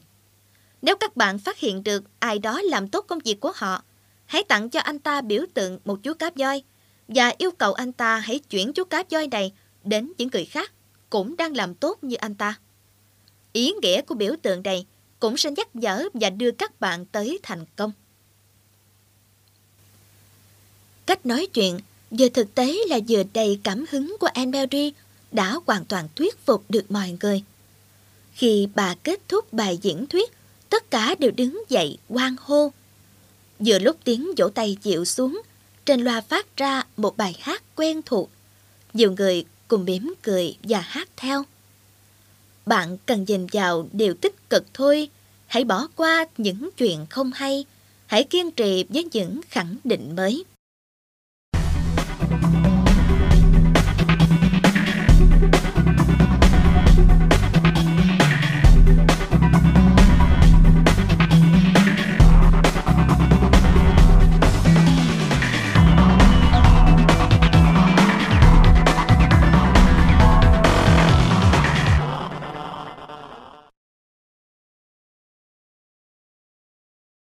Chương 3. Một cuộc trò chuyện thú vị. Chào ông, có phải ông là West Kingsley không? Ông khỏe chứ? West đứng dậy khỏi chiếc ghế trong tiệm cà phê, nơi ông đang đợi Anne Marie. Chào bà, tôi rất thích bài nói chuyện của bà, thật sâu sắc và rất hữu ích. Cảm ơn bà đã mời tôi tới dự nha. Họ cùng ngồi xuống và gọi cà phê. Đó là tình cờ khi ông đã gặp anh bạn Dave Jolly của tôi ở công viên thế giới đại dương. Thế hôm đó ông có gặp thầy giáo của Dave không? Ý bà muốn nói đến Samu phải không? Cả Dave và thầy giáo đều rất tốt với tôi. Nhưng có lẽ tôi hơi tò mò một chút. Bà quen biết với Dave Jolly trong trường hợp nào vậy? Anne Marie mỉm cười, tựa người ra ghế. West kể thầm. Có lẽ bà ấy có rất nhiều chuyện thú vị để kể cho mình nghe đây.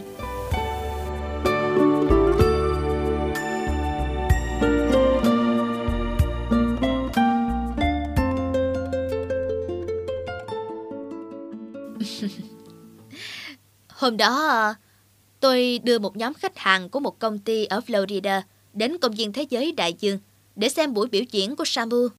Chắc ông cũng đã xem màn biểu diễn cáp voi tuyệt diệu ở đó rồi phải không? Vâng, đúng vậy. Tôi đã xem rồi. Thật ngoạn mục phải không? Những chú cáp voi ấy thật là kỳ diệu. Chúng đã làm tôi phải suy nghĩ rất nhiều. Bất cứ khi nào bước vào một cửa hiệu, nhà hàng hay một nơi sản xuất kinh doanh mà chứng kiến được sự đam mê, lòng nhiệt tình của nhân viên ở đó, tôi đều luôn muốn biết nguyên nhân nào và tại sao. Điều gì đã tạo nên một môi trường tốt để mọi người luôn cảm thấy hứng khởi với công việc của mình. Khi tôi tới xem Samu biểu diễn và thấy sự vui đùa giữa các nhân viên huấn luyện với lũ cá, tôi cảm nhận được một điều gì đó thật là tuyệt diệu.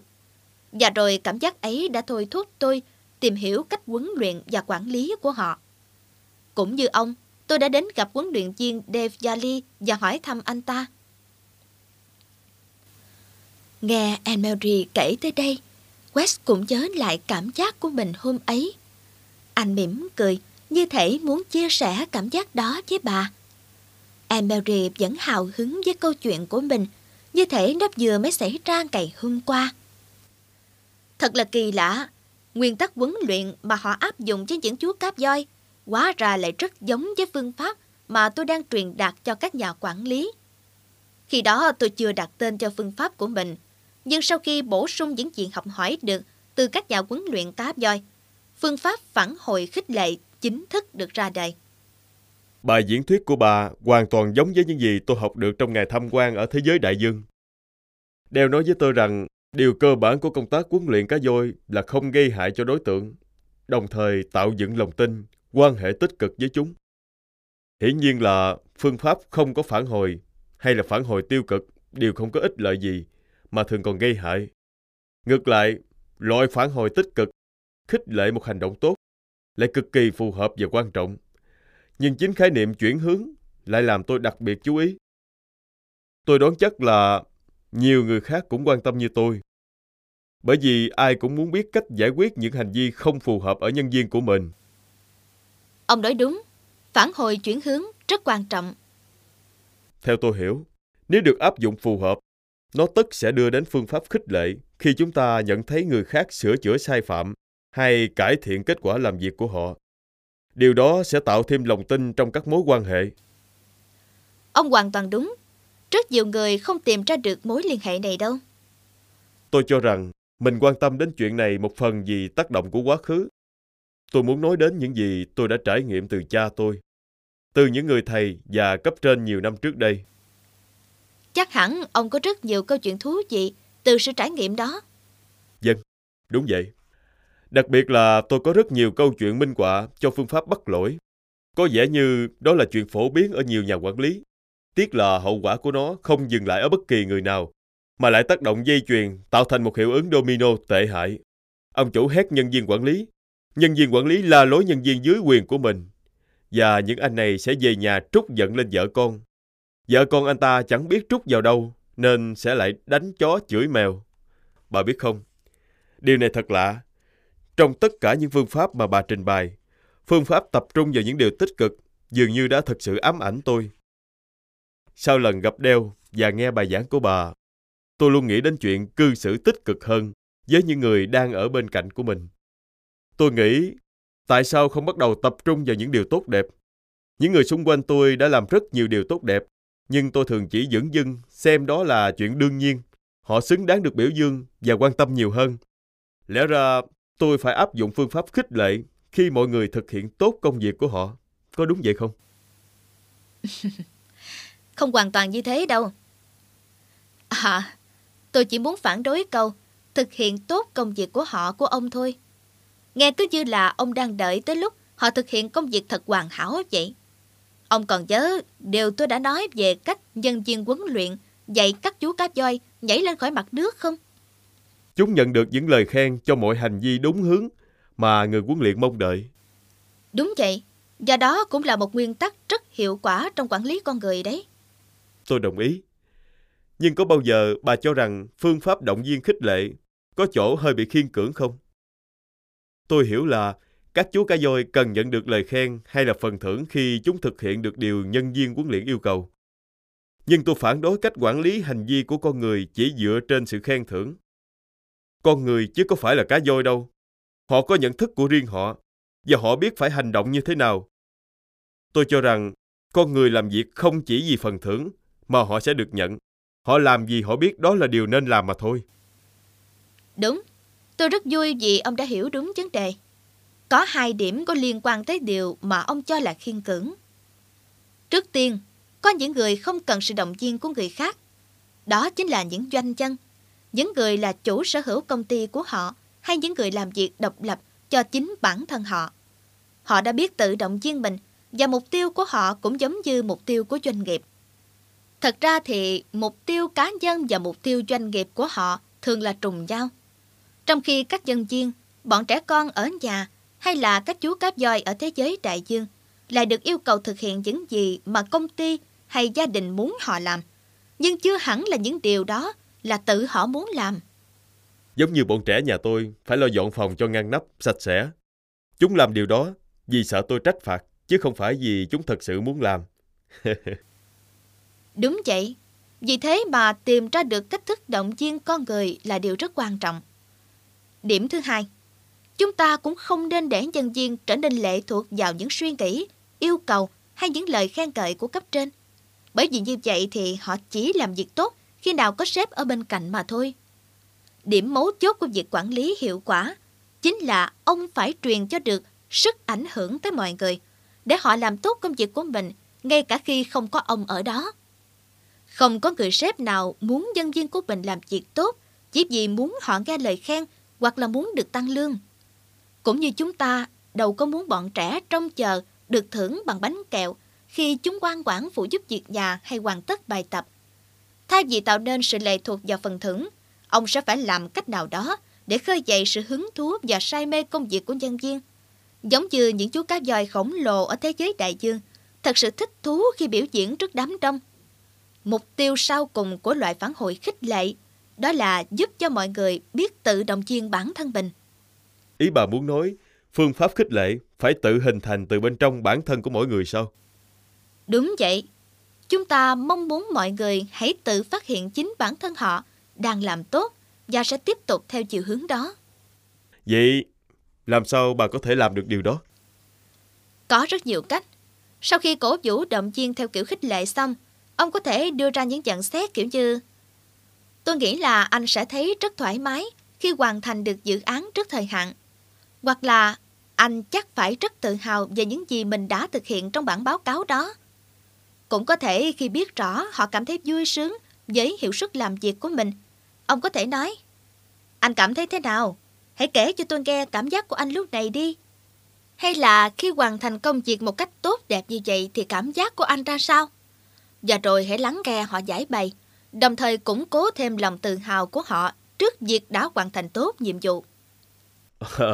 Tôi hiểu ra rồi.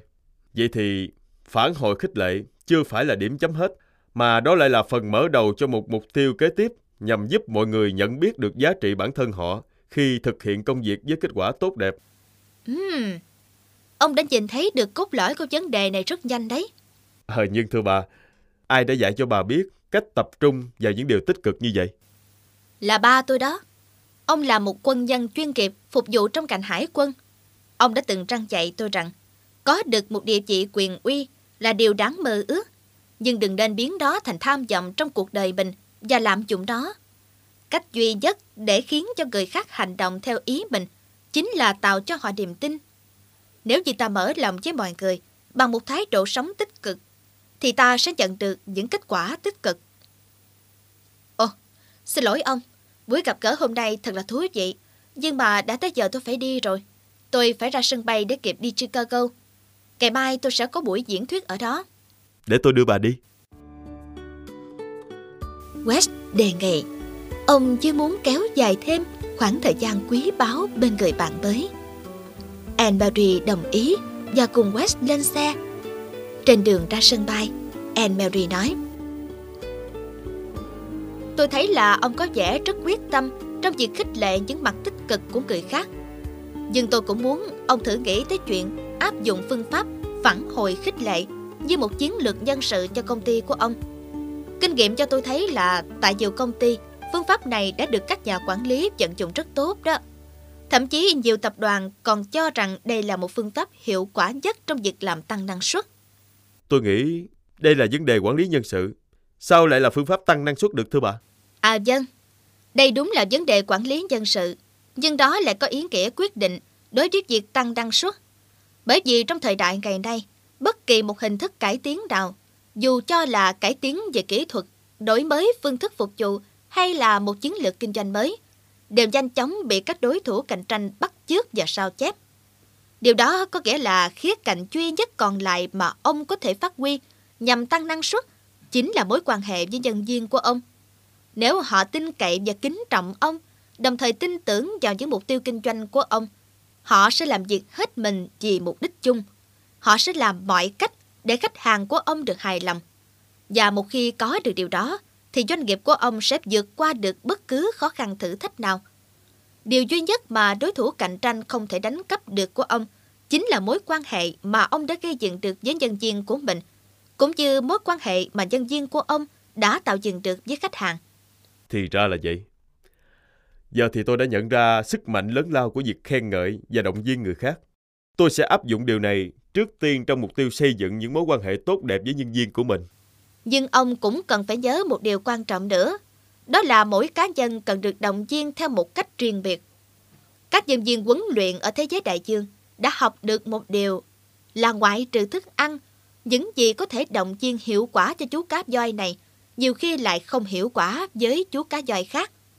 Chính vì vậy mà họ phải quan sát thật kỹ sở thích của từng chú cá voi. Phương pháp động viên khích lệ là một khởi đầu tuyệt vời.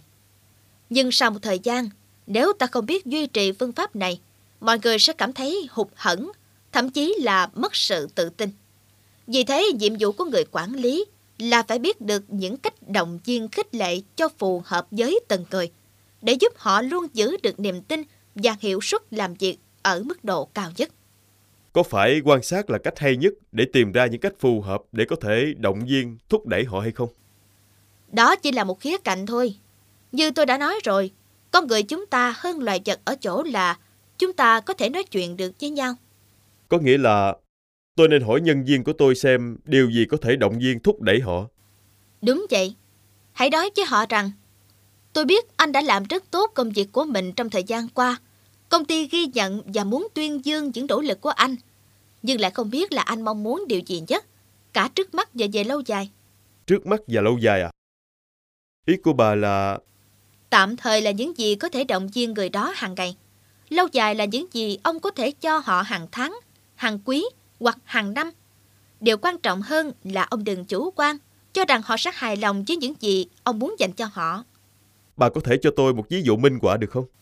Được chứ. Giả sử như ông thấy hài lòng với hiệu quả làm việc của một nhân viên và ông quyết định tăng lương cho người đó. Tuy nhiên nhân viên đó lại không eo hẹp chuyện tiền nong và anh ta làm việc cật lực không phải vì tiền mà là vì muốn được ông tuyên dương trước mọi người, muốn được nhiều người biết tới năng lực vượt trội của anh ta. Vì vậy, vài đồng lương mà ông quyết định tăng cho anh ta không những không làm cho anh ta thấy phấn khởi mà còn khiến anh ta thất vọng nữa. Ngược lại, khi ông muốn ghi nhận và động viên một người có thành tích làm việc xuất sắc bằng cách thăng chức, thì điều đó cũng sẽ trở nên vô nghĩa nếu như cô ta cố gắng làm việc chỉ là vì muốn ông chiếu cố đến khoản tiền lương ít ỏi và mức sống vốn đang eo hẹp của cô ta. Nghe những lời giảng giải của bà Emery, West tự đúc kết vấn đề. Hãy động viên khích lệ người khác theo cách họ mong đợi, chứ không phải theo cách chúng ta muốn. Khi xe ra tới đường cao tốc, cả hai yên lặng theo đuổi ý nghĩ của riêng mình. Một lúc lâu sau, West mở lời. Bà nghe xem tôi nói có đúng không nhé. Chúng ta không nên áp dụng phương pháp phản hồi khích lệ một cách máy móc.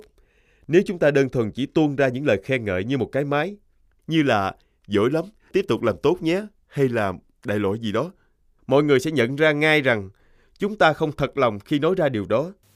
Tôi đồng ý. Dave cũng học được những điều này từ những chú cá voi khổng lồ. Anh ấy đã phát hiện ra rằng khi họ không thành thật với một chú cá voi, chú ta sẽ cảm nhận được ngay. Những huấn luyện viên không thể nào đánh lừa được chúng. Khi chú cá voi cảm nhận được những cảm xúc không thật của các huấn luyện viên, chú ta sẽ không muốn hợp tác nữa và lập tức bơi đi chỗ khác. Tôi vẫn nghe mọi người gọi sự giả dối, không chân thành trong lời khen tặng là thổi bong bóng. Mọi người có thể cảm nhận được sự khách sáo, trống rỗng trong lời khen ngợi. Chính điều đó làm cho họ thêm nghi ngờ, và họ cũng sẽ lãng ra một chỗ khác mà thôi. Rất nhiều người quản lý đã phạm sai lầm đó. Thường thì họ chỉ quan tâm lúc người khác làm việc không hiệu quả. Cho nên khi sếp bỗng nhiên dồn dã ngợi khen, động viên hay là tặng thưởng, mọi người sẽ cảm thấy giả dối thế nào đó. Và hậu quả là nhân viên luôn hoài nghi mọi hành động của sếp. Thú thật là trước đây, tôi cũng từng quản lý nhân viên theo kiểu bắt lỗi. Tôi muốn thay đổi, nhưng chuyện gì sẽ xảy ra nếu đột nhiên tôi thoát ra khỏi lối mòn đó và bắt đầu tập trung vào những điều tích cực của nhân viên mình? Có cần thay đổi kiểu phản hồi tiêu cực bằng cách chuyển hướng? Liệu nhân viên của tôi có nhận ra được thiện chí của tôi hay không? Vì thế tôi luôn nhắc nhở các nhà quản lý rằng phương pháp khích lệ chỉ có hiệu quả khi chúng ta thật sự muốn làm điều đó. Nếu cảm thấy ngại ngùng khi thuộc cấp của mình nghi ngờ về cách cư xử, tốt nhất ông nên thành thật với họ. Hãy thừa nhận với họ rằng trước đây ông đã quá chú trọng tới những điều tiêu cực và giờ đây ông thật sự muốn thay đổi. Sự trung thực và chân thành bao giờ cũng tạo nên được sự cảm thông và niềm tin. Hãy chia sẻ với họ phương pháp khích lệ và yêu cầu họ hợp tác giúp đỡ ông. Xe đã tới sân bay, cả hai cùng đi vào cửa dành cho khách làm thủ tục khởi hành.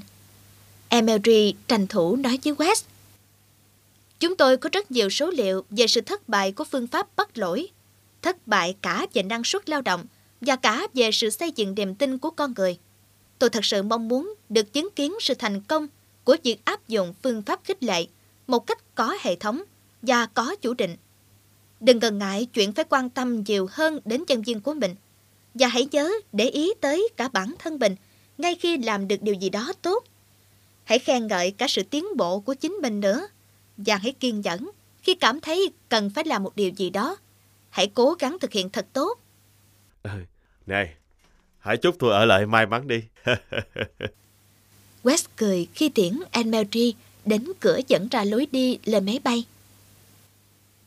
Chắc chắn là ông sẽ thực hiện tốt thôi mà. Anne Marie bắt tay West thật nồng nhiệt. Mở túi xách tay của mình, bà đưa cho West vài tờ giấy. Chúng ta đã bàn về sự chân thành cũng như tầm quan trọng của nó khi giao tiếp với người khác. Nhưng không phải lúc nào chúng ta cũng biết mình nên nói gì và làm gì. Đây là một vài ví dụ có thể sẽ giúp ông bắt đầu.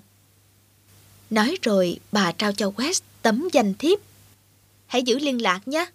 Hãy thông báo cho tôi biết mọi chuyện tiến triển như thế nào. West cảm nhận rất rõ rằng Anne Marie rất thật lòng muốn hỗ trợ ông. Ông nhìn xuống những tờ giấy mà bà vừa trao. Một vài ví dụ về cách phản hồi tích cực khích lệ. Ở công sở, dành cho nhân viên quản lý. Ý kiến đóng góp của anh trong buổi họp thật xuất sắc. Phần trình bày của anh đã thu hút được sự chú ý của mọi người. Và tôi đã nhìn thấy gương mặt bừng sáng của bà A khi nghe anh trình bày quan điểm về chuyện X và Y.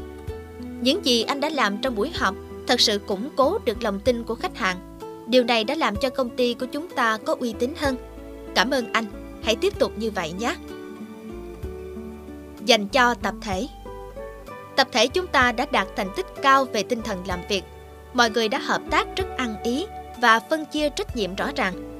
Khi trao cho tôi vai trò lãnh đạo, các bạn đã giúp tôi biến nó thành vai trò người điều phối, chứ không phải là một ông sếp. Tôi rất thích điều này. Chúng ta hãy tiếp tục làm việc trong một tập thể ăn ý như vậy nhé. Dành cho một cá nhân. Tôi thích cách anh phân loại các số liệu trong bản báo cáo. Thật dễ dàng để đọc được kết quả. Tôi muốn đề nghị sử dụng hệ thống báo cáo của anh cho cả công ty ngay từ bây giờ. Tôi hy vọng sẽ được biết thêm về nhiều sáng kiến mới của anh đấy. Ở nhà. Dành cho cậu con trai đang tuổi thanh niên. Ba rất vui về tới nhà và thấy là con đã dọn dẹp ngăn nắp nhà kho của gia đình. Ba đã nghĩ là mình sẽ phải dành cả ngày thứ Bảy tới đây để dọn dẹp nó đấy. Nhưng bây giờ thì nó đang ngăn nắp lắm rồi. Ba có thể nghỉ ngơi và làm công việc khác. Thật là nhẹ cả người. Ba phải cảm ơn con rất nhiều. Dành cho cô con gái tuổi thiếu niên. Ba rất thích trò chuyện với con khi đưa con đi học mỗi ngày hay đi học thêm ngoại ngữ. Thật thú vị khi được nghe về những gì đang xảy ra với con và bạn bè của con. Ba cảm ơn con nhé. Ba hy vọng là con sẽ vẫn tiếp tục kể chuyện cho ba mẹ nghe, ngay cả khi con đã lớn hơn. Dành cho bé đang học lớp 1. Con đã dậy ngay khi mẹ gọi con vào sáng nay. Mà mẹ chỉ gọi có một lần thôi đó. Con có biết điều đó đã giúp ba mẹ bao nhiêu không nào? Khi mà cả nhà đều bận rộn, chuẩn bị cho một ngày mới, và mỗi người đều có công việc của mình. Con giúp được nhiều cho ba mẹ lắm đó. Dành cho bé ở tuổi mẫu giáo. Con đã biết cột dây giày nè, và chọn quần áo để mặc mà không cần ba mẹ giúp đỡ. Giỏi quá đi. Bé con hãy ráng giỏi như vậy mãi nha. Ba mẹ rất tự hào về con. Một vài ví dụ về những phản hồi chuyển hướng. Ở công sở. Điều này, tôi biết là anh đang gặp khó khăn với hệ thống kế toán mới của chúng ta, cho nên tôi đã nhờ Betsy giúp đỡ anh rồi. Sau đó, tốt lắm Bill, báo cáo mà anh in ra cho thấy là anh đã thành thạo với hệ thống mới rồi đó. Hãy cho tôi biết nếu anh có vướng mắc gì nha. Chúng ta muốn sử dụng tối đa tài năng của mọi người trong dự án này đấy, Allison. Cho nên đó là lý do vì sao tôi chuyển cô sang nhóm của George. Mọi người có thể tận dụng kỹ năng và kinh nghiệm của cô. Sau đó, chúc mừng giá Allison. Tôi biết là cô là người thích hợp với nhóm của George mà. Tôi đang rất quan tâm tới công việc của cô đấy. Ở nhà. Bọn trẻ chảnh mãn việc chăm sóc những con vật nuôi trong nhà. Ba mẹ đã đổi nhiệm vụ của con rồi. Thay vì phải cho chó mèo ăn, bây giờ con sẽ lo chuyện lau nhà.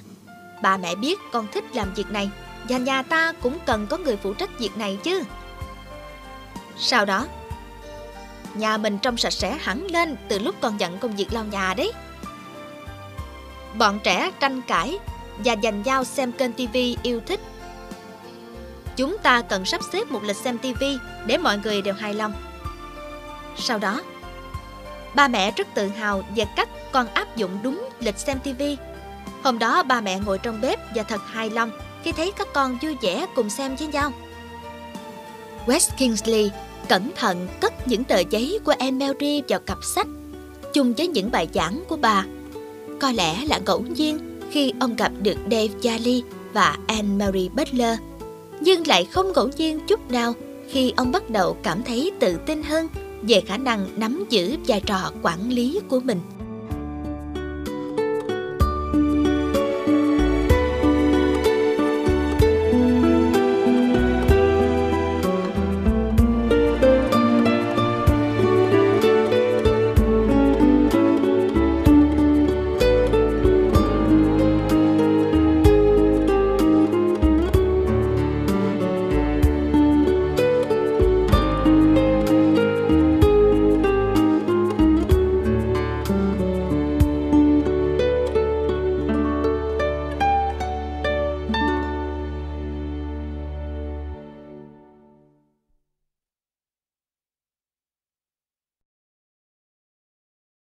Chương 4.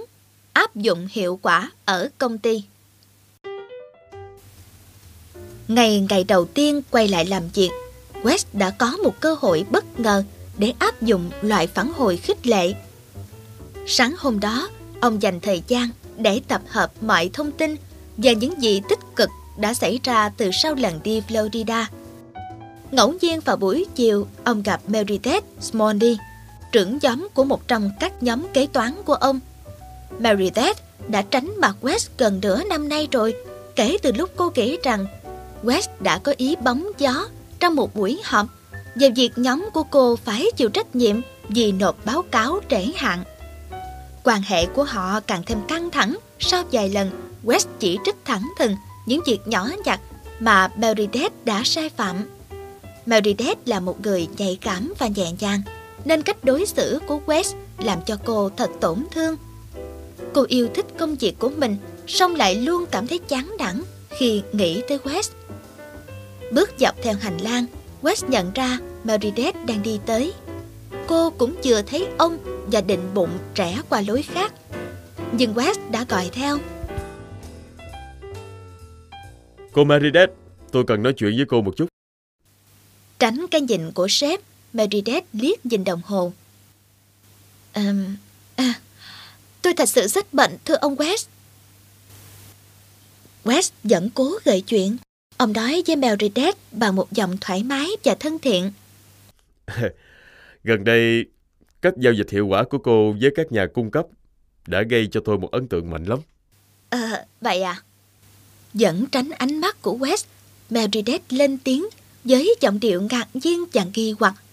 Cô tự nhủ, thật ra ông ấy muốn gì ở mình đây chứ?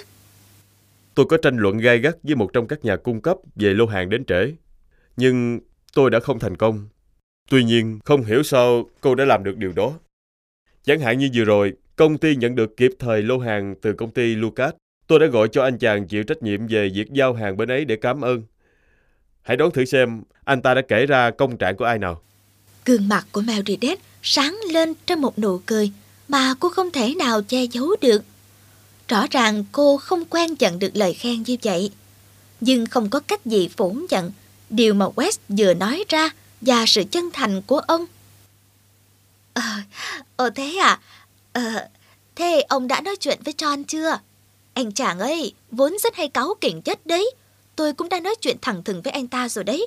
Tôi bảo nhá, nghe này, chúng tôi có những nhà cung cấp luôn giao hàng rất đúng hẹn.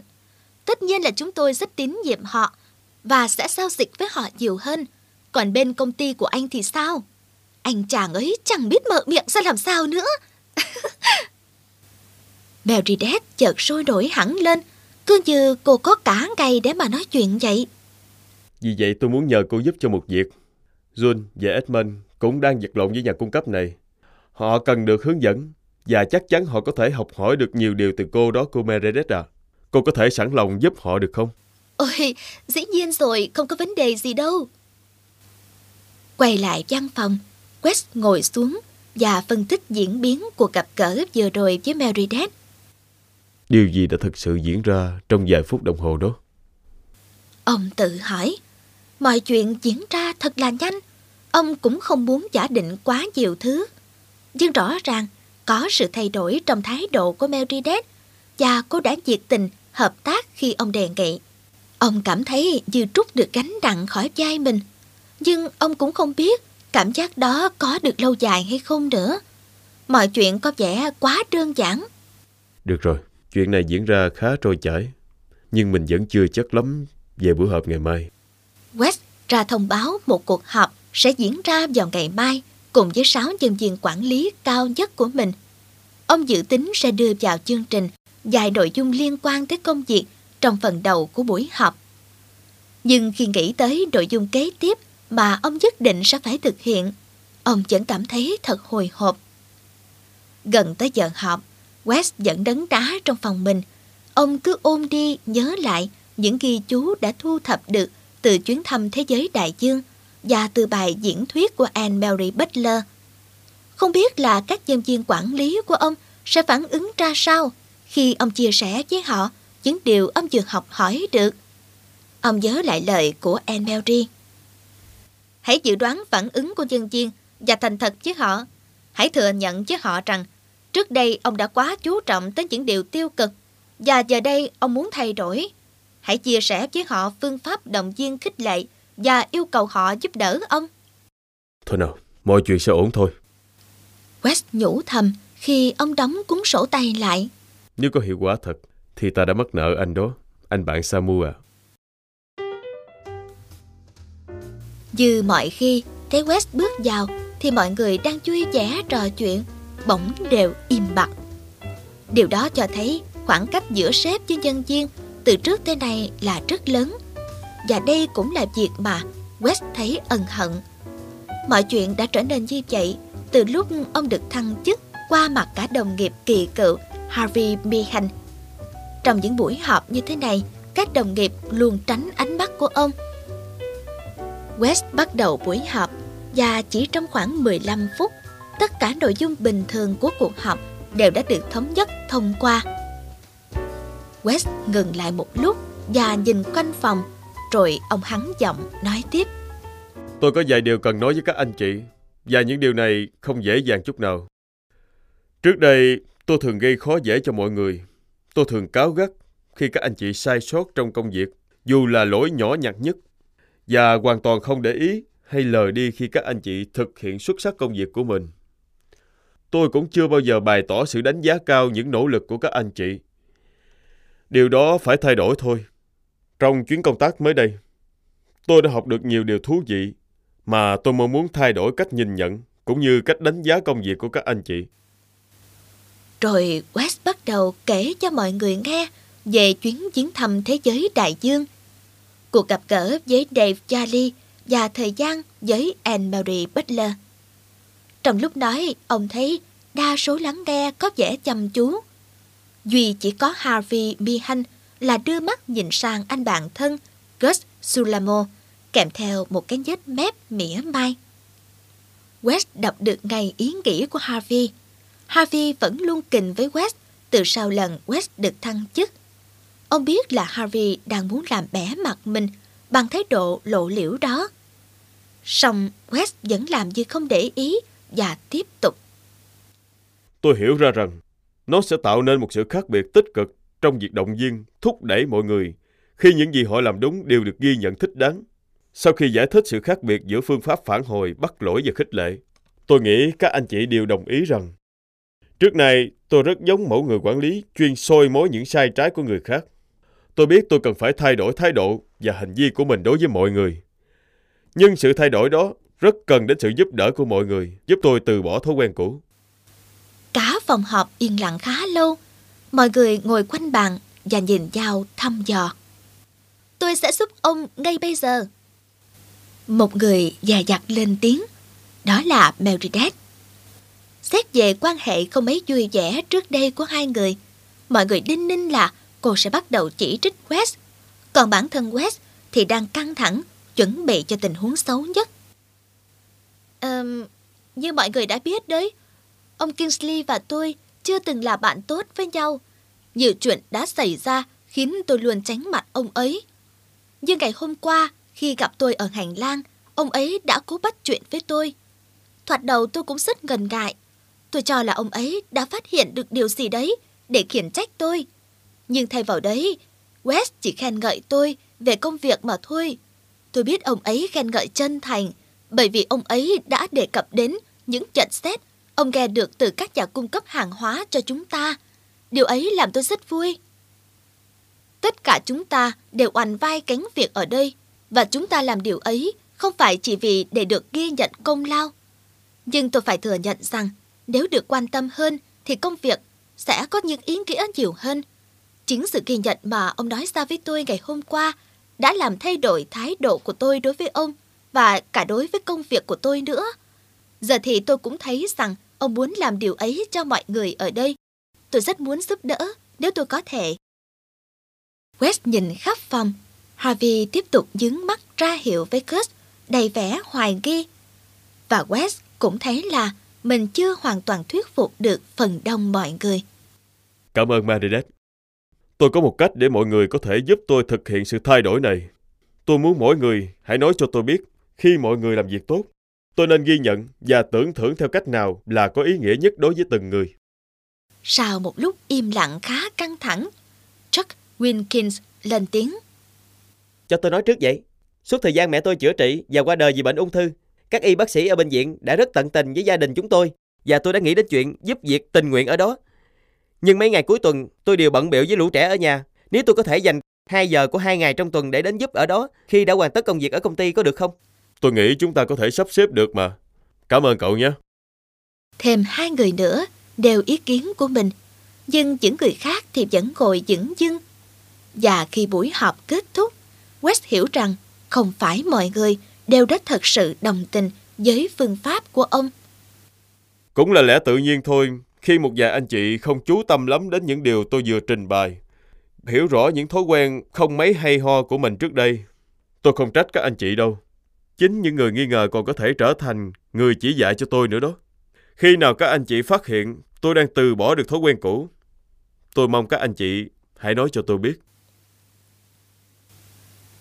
Mọi người rời phòng họp.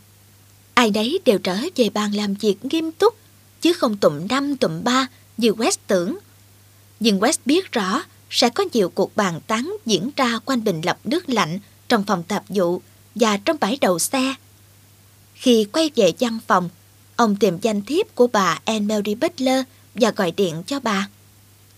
West kể cho bà nghe về chuyện xảy ra với Meredith và những gì ông đã nói trong buổi họp sáng nay, rồi kết luận. Mọi người có vẻ lắng nghe chăm chú đó, nhưng tôi nghĩ phần lớn họ đều có thái độ hồ nghi. Ồ, điều đó cũng tốt thôi West à. Ông đã có một khởi đầu khá là thuận lợi. Cảm ơn bà. Nhưng tôi vẫn cảm thấy nghi ngờ bản thân, và sự động viên của bà đã giúp tôi rất là nhiều. Nhân tiện, tôi muốn đặt một hộp các chú cá voi như mô hình mà bà đã tặng tôi. Tôi muốn tặng chúng cho nhân viên của mình, cũng như mấy đứa trẻ ở nhà. Sẵn sàng thôi West à. Hãy nhớ thỉnh thoảng gọi cho tôi nhé. Và chúc ông mọi sự tốt lành. Vừa trở về sau chuyến công tác ở Florida, West đã tìm cách chia sẻ với vợ mình, bà Joy, những gì ông học hỏi được từ Dave Jolly và Anne Marie Butler. Nhưng rõ ràng là Joy chưa sẵn sàng để quan tâm cặn kẽ về những điều này. Gần đây khi quan hệ của hai người có vẻ căng thẳng, West nhận thấy rằng Joy thường chỉ tập trung vào những khía cạnh tiêu cực mà thôi. Bà rất năng phát hiện ra những sai trái của chồng. Khi ông đi làm về muộn, bà liền trút giận lên ông. Vì vậy, thay vì nhồi mớ kiến thức vừa học được cho vợ mình, West quyết định ban đầu chỉ sử dụng phương pháp phản hồi tích cực, khích lệ như ở văn phòng mà thôi. Nhưng vào một buổi tối khi đi làm về, ông bỗng thấy một cơ hội bất ngờ có thể áp dụng phương pháp mới học. West vào nhà và nghe Joy đang lớn tiếng với Ellie, cô con gái 14 tuổi của họ. Mẹ bực mình lắm rồi đó. Trời hét toáng lên khi thấy căn nhà dư một bãi chiến trường. Ngày nào mẹ cũng phải đi làm hết, về tới nhà thì mệt như cả người, nhà cửa thì ngổn ngang bừa bãi như chuồng heo vậy đó. Con và đám bạn không có đứa nào chịu dọn dẹp lại gọn gàng sau khi đã bày ra mọi thứ lộn xộn như vậy. Mẹ không có dư thời gian đâu mà hầu đám bạn của con. Có hiểu chưa hả cô tiểu thư? Ellie bỏ lên lầu, mắt đỏ hoe. Và khi Troy nhìn thấy West, cơn giận dữ dường như dâng lên gấp bội, khiến cho bà chẳng thèm quay sang nhìn ông. Mắt bà đã bắt đầu ngân ngấn nước. Khi ông tới gần bên, bà chợt òa khóc. West choàng tay ôm vợ cho tới khi bà bình tĩnh lại. Khi đó ông mới nói: Thôi được rồi. Anh biết gần đây ở nhà mình khá căng thẳng. Ellie cũng có lúc làm anh bực bội quá chừng. Bọn con gái nhà này chí chóe cãi nhau suốt, và cả hai vợ chồng mình đều cảm thấy mệt mỏi. Anh nghĩ đã đến lúc mình nên đi Florida nghỉ cuối tuần một chuyến. Florida hả? Có chuyện gì ở đó vậy anh? Cá voi sát thủ. West trả lời với một nụ cười đầy ẩn ý. 2 tuần sau, West và gia đình cùng bay về miền Nam, hướng tới Orlando. Kể từ hôm bị mẹ mắng, mỗi khi ở nhà, Ellie luôn buồn bực. Trong khi cô em gái Beth, 12 tuổi, líu lo ở ghế bên cạnh, Ellie ngồi lặng lẽ, nhìn trong ngoài cửa sổ. Cuối cùng cô bé cũng lên tiếng. Kỳ nghỉ này thật là uổng phí. Chỉ vì mẹ không muốn chị đi chơi với mấy đứa bạn, cho nên chúng ta mới phải tới đây đó. Chả có gì thú vị hết. Mét cố làm cho chị vui. Ba nói là sẽ có một buổi biểu diễn cá voi rất là tuyệt đó chứ. Tuyệt cái gì chứ? Chị đã thấy ở công viên sinh vật biển rồi. Chỉ tổ phí thời gian thôi. Gia đình West đến công viên thế giới đại dương sớm hơn một vài giờ so với kế hoạch. Trước buổi biểu diễn, Ellie ngồi dửng dưng. Nhưng khi các chú cá voi khổng lồ biểu diễn các động tác múa dây, xoay vòng, nhảy trên không, thì cô bé bắt đầu cảm thấy hào hứng. Cuối buổi biểu diễn, Ellie vui hẳn lên, cứ luôn miệng trầm trồ về show diễn ngoài sức tưởng tượng của các chú cá. Sau khi rời khỏi khán đài, West đưa Troy và hai cô con gái ra phía sau bằng tấm thẻ đặc biệt mà Dave Jolly đã đưa cho họ. West và Dave bắt tay nhau đồng việc, cả hai đều vui mừng với cuộc tái ngộ. Sau vài lời giới thiệu, Dave dẫn mọi người tới bên hồ.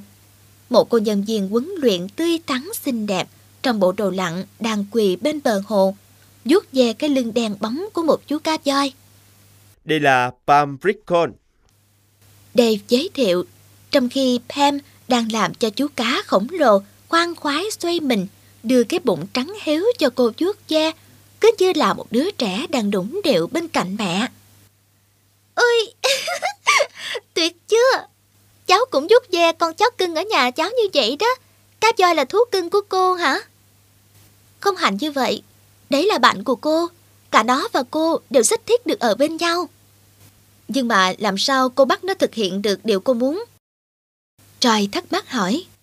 Tôi không nghĩ là có thể khuất phục loại cá voi hung tợn này bằng cách đe dọa hay trừng phạt nó. Bà nói đúng đấy. Cá voi sát thủ có thể uy hiếp bất cứ sinh vật biển nào và có thể tấn công cả con người nữa. Đôi khi chúng tôi cũng nhắc nhở điều này với những huấn luyện viên từng có kinh nghiệm huấn luyện chó, vì không ít người trong số họ chỉ để ý trách mắng con vật vô tội. Đã thế, họ còn xiết cổ con chó đến nghẹt thở và nhiều khi còn đánh chúng nữa. Mấy cái kiểu huấn luyện như vậy không thích hợp với loài cá nặng hàng tấn này đâu.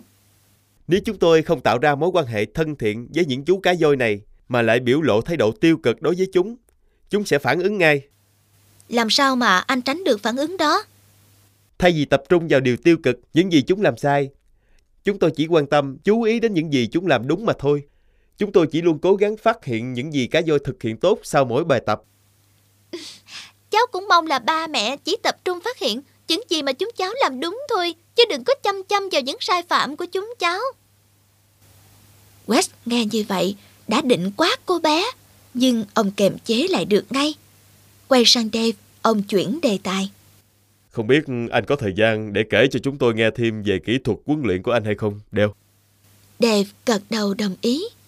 Nhận thấy cả Matt và Ellie cũng muốn tham quan thêm thế giới đại dương, Pam tình nguyện đưa hai cô bé đi chơi một vòng. West kể cho Dave nghe về cuộc gặp gỡ với Anne Marie và một vài thay đổi trong quan hệ công việc mà ông đã thực hiện.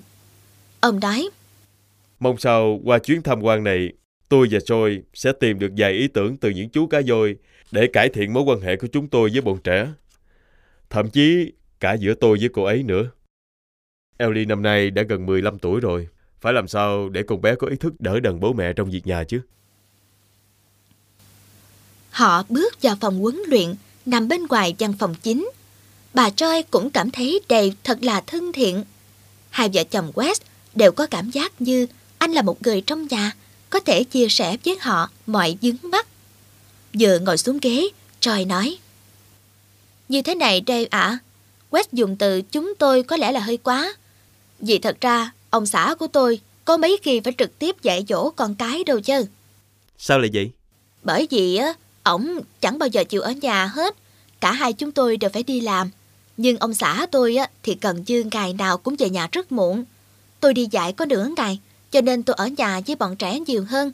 Trách nhiệm dạy dỗ con cái cứ đổ dồn vào một mình tôi hả? Tôi chính là người phải lo tất tần tật mọi chuyện, từ chuyện nhà cửa, bếp núc cho tới giúp các con làm bài tập nữa, rồi còn phải làm trọng tài, phân xử mấy chuyện cãi vã của chúng nữa. Nghe vợ tuôn ra một tràng những ấm ức bấy lâu nay, West cảm thấy thật là bối rối. Ông không nghĩ là Troy lại đi kể lể những chuyện như vậy trước mặt Dave. Dường như đoán được tâm trạng của West, Dave nói, tôi không muốn đi quá sâu vào chi tiết đâu, bà Troy à. Nhưng có vẻ như là bà cho rằng ông West đây ở nhà quá ít. Anh nói đúng đó. Cho phép tôi hỏi vài điều nhé. Bà thường làm gì khi ông ấy về đến nhà? Ý anh muốn hỏi... Bà có tranh thủ lúc ông ấy vừa về đến nhà để trách móc sao ông ấy không về sớm hơn không? Được rồi. Hãy thử xem xét vấn đề này từ khía cạnh của một người huấn luyện cá voi nhé. Chúng tôi đã rút ra được một kinh nghiệm rằng lời khen có hiệu quả hơn là lời chỉ trích khi chúng tôi muốn các chú cá voi thực hiện điều mà mình mong muốn.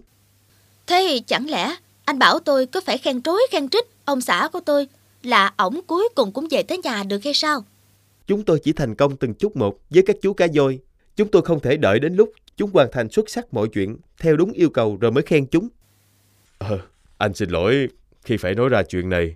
Anh không muốn em buồn. Nhưng quả thật là mỗi khi rời công ty về nhà, anh có cảm giác như là mình đang nhảy ra khỏi cái chảo sôi sùng sục để nhào thẳng vào đống lửa vậy.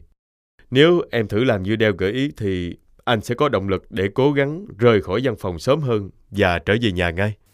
Anh nói thiệt chứ? Troy thốt lên với vẻ quan tâm.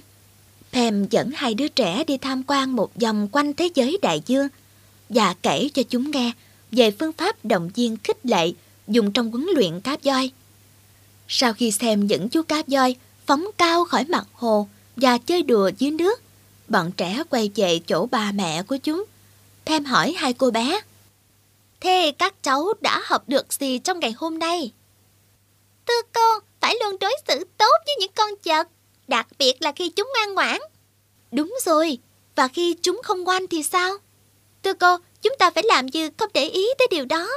Đúng vậy đấy, nếu cháu quan tâm những khi chúng hư, chúng quậy phá, thì chúng sẽ tiếp tục quậy phá mãi, bởi vì chúng thích được quan tâm mà.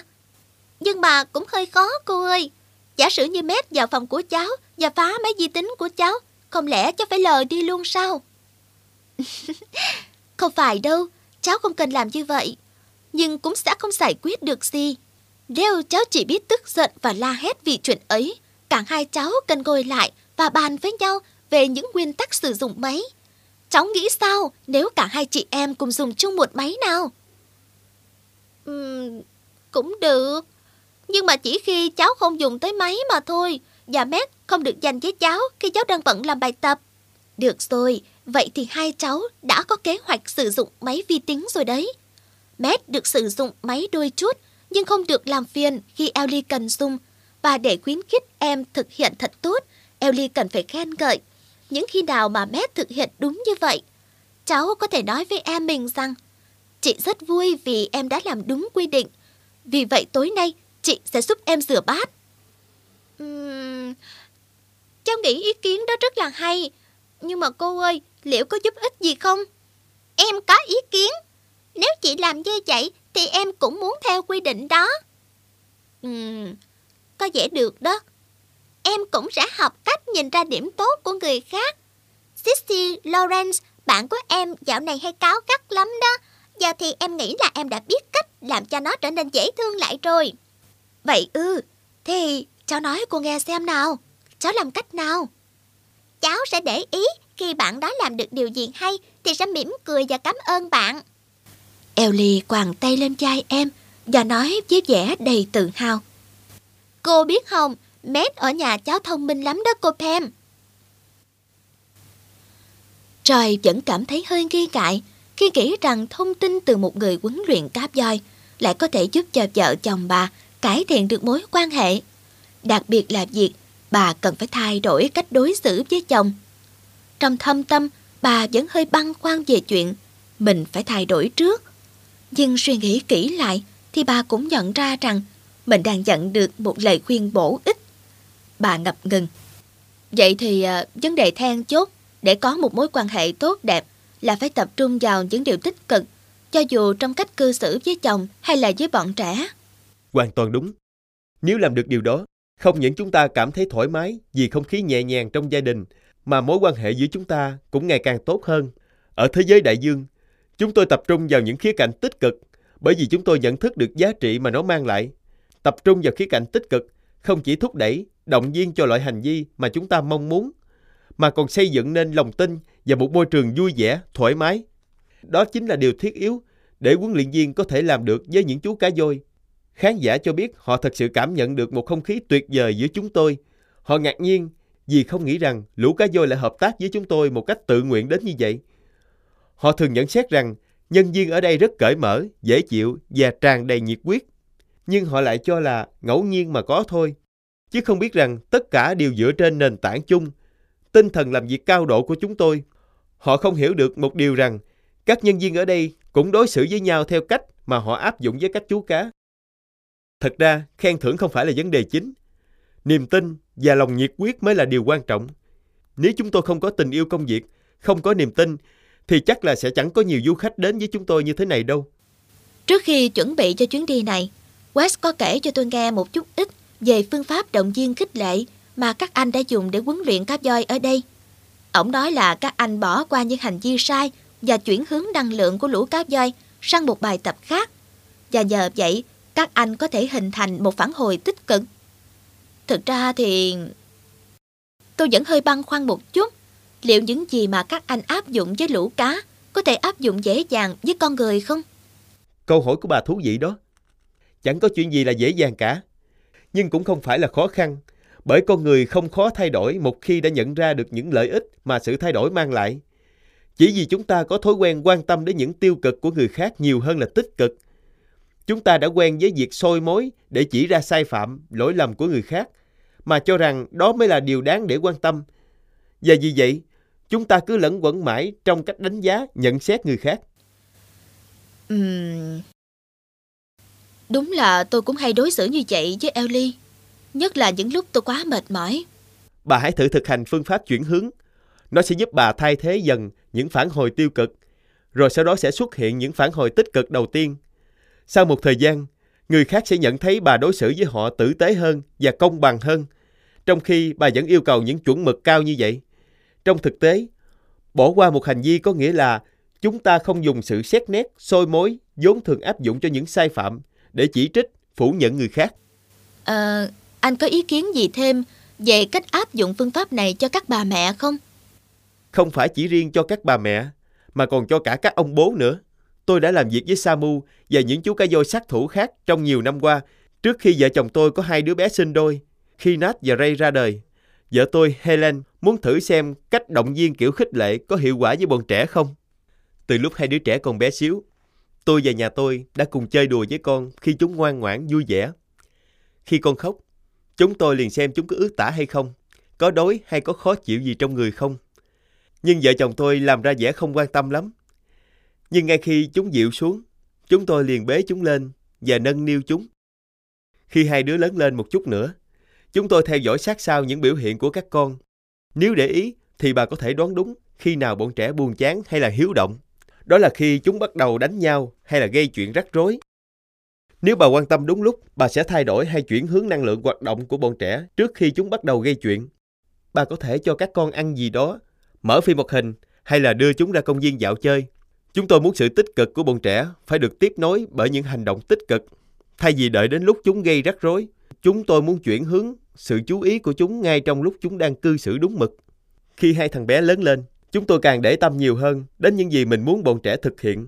Vợ chồng tôi giúp bọn trẻ đặt ra mục tiêu nho nhỏ, giúp mẹ làm việc nhà, tự dọn dẹp phòng ngủ, rồi đến các mục tiêu lớn hơn như là đạt thành tích cao ở trường, thái độ ứng xử trong giao tiếp với bạn bè, người lớn.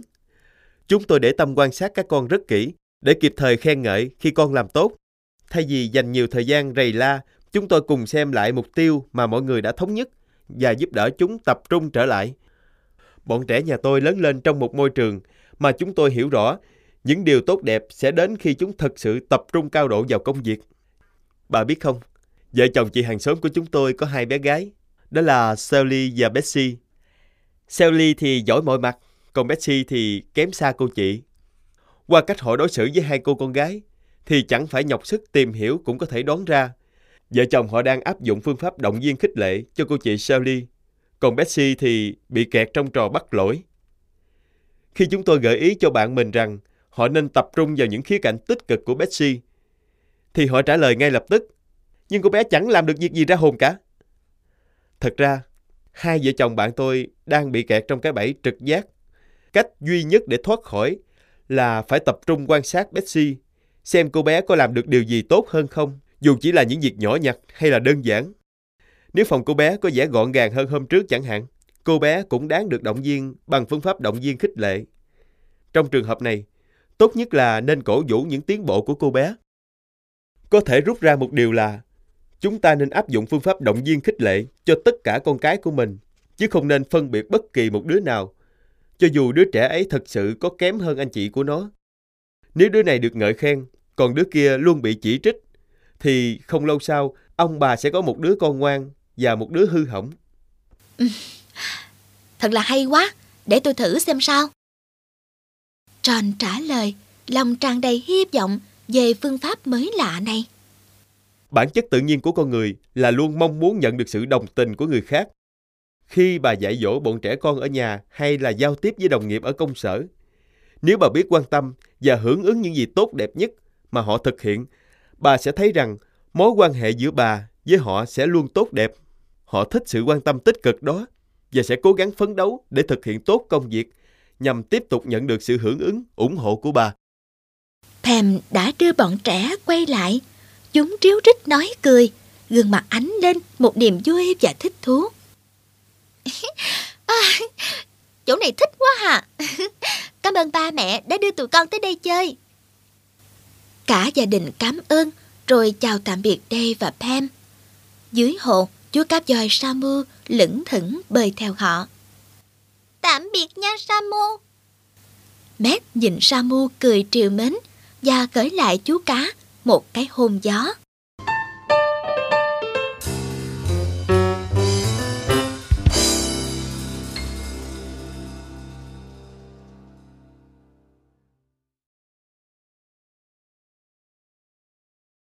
Chương 5. Áp dụng tích cực trong gia đình. Ngay khi về tới nhà, không để mất thời gian, West và Troy khéo léo tổ chức một cuộc họp gia đình. Hai người cùng thống nhất rằng nên thay đổi cách dạy con càng sớm càng tốt. Troy đã nấu một bữa cơm thật ngon, gồm những món ưa thích của Matt và Ellie vào bữa tối hôm đó. Khi cả gia đình cùng ngồi ở phòng khách để ăn món tráng miệng, West lên tiếng. Bố mẹ rất vui vì các con đã cùng đi tham quan thế giới đại dương và cùng với bố mẹ học bài học từ những chú cá voi. Bố mẹ cũng đã biết cuộc trò chuyện giữa các con và cô Pam. Nào, bây giờ thử nói cho bố mẹ biết nè. Trong tất cả những gì hai đứa học được, có điểm nào đặc biệt không? Con thích một ý, đó là chỉ tập trung vào những điều tốt mà cá voi làm được, chứ không phải là để ý tới những hành vi không đúng của chúng. Nếu ta tập trung vào những hành vi ta mong muốn, ta sẽ nhận được nhiều hơn nữa loại hành vi đó. Hoàn toàn chính xác. Các con có nghĩ mình nên áp dụng phương pháp động viên khích lệ ở nhà mình không? Bố mẹ cũng cảm thấy có lỗi về cách mà bố mẹ đối xử với các con trước đây. Bố mẹ đã tập trung quá nhiều đến những sai phạm của các con mà chẳng để ý đến những gì các con đã làm đúng theo lời của bố mẹ. Tụi con cũng thấy là như vậy. Được rồi, cả ba và mẹ đều có lỗi. Ba mẹ muốn làm tốt hơn, nhưng mà để thay đổi hoàn toàn, trước tiên là cả nhà mình cần phải thỏa thuận một số điều mà mỗi người cần làm. Sau này chúng ta sẽ áp dụng phương pháp khích lệ mỗi khi chúng ta thực hiện đúng điều đã thỏa thuận. Con hứa sẽ dọn phòng mình thật ngăn nắp. Con không muốn bị rầy nữa đâu. Con cũng vậy, và con sẽ lau chùi bếp sạch sẽ sau khi rủ bạn bè tới ăn uống. Hai đứa giỏi lắm. Ba mẹ sẽ áp dụng phương pháp khích lệ mỗi khi các con có những biểu hiện tiến bộ. Vậy chúng ta hãy bàn về phần thưởng đi mẹ. Đúng vậy. Tại sao mình không thống nhất là người nào đã phụ nấu ăn và dọn bàn thì không phải rửa chén sau bữa ăn nữa? Có phải mẹ muốn nói là Beth và con thỉnh thoảng cũng có thể nấu bữa tối cho cả nhà? Chắc chắn rồi. Và khi đó ba mẹ sẽ lo phần dọn rửa. Còn một điều này nữa nè. Mẹ rất ngán những buổi tối thứ Bảy ở nhà mình. Nhà mình bề bộn phát khiếp luôn sau một tuần lễ. Trước giờ chỉ có một mình mẹ phải làm thôi hả? Mẹ cần mọi người giúp mẹ một tay. Sao mình không làm giống như trong chuyện nàng Bạch Tuyết đó?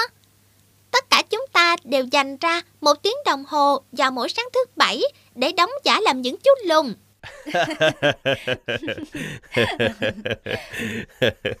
Sự so sánh hài hước của Matt làm cho cả nhà cười vang. Mẹ ơi, mình có thể huýt sáo khi dọn dẹp không mẹ? Có vẻ như con thích làm chú lùn vui vẻ, có phải không? Dạ, đúng đó mẹ. Nhưng liệu có cơ hội nào để cho cô bé Lọ Lem hiện ra giúp mình dọn nhà không? Bố nghĩ là không có đâu. Nhưng bố sẽ đưa cả nhà đi siêu thị hay đi chơi ở đâu đó vào tối Chủ nhật. Ồ, Quang Hô Ba, ba hay quá, Quang Hô Ba, ba hay quá. Cuộc họp gia đình kết thúc hết sức vui vẻ. Hai cô bé ngồi vào bàn làm bài tập mà không cần ba mẹ nhắc nhở. Anh biết không West, em bắt đầu cảm thấy thích thú với phương pháp động viên khích lệ rồi đó.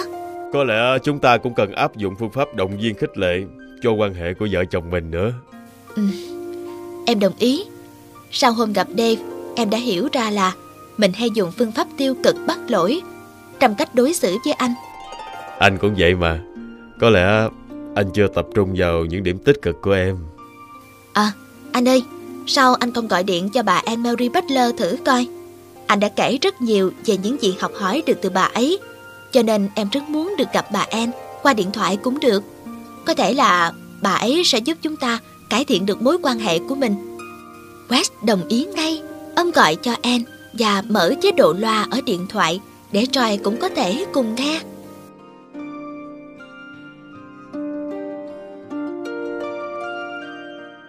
Ồ, chào ông West. Giọng nói vui tươi của Anne Marie vang lên.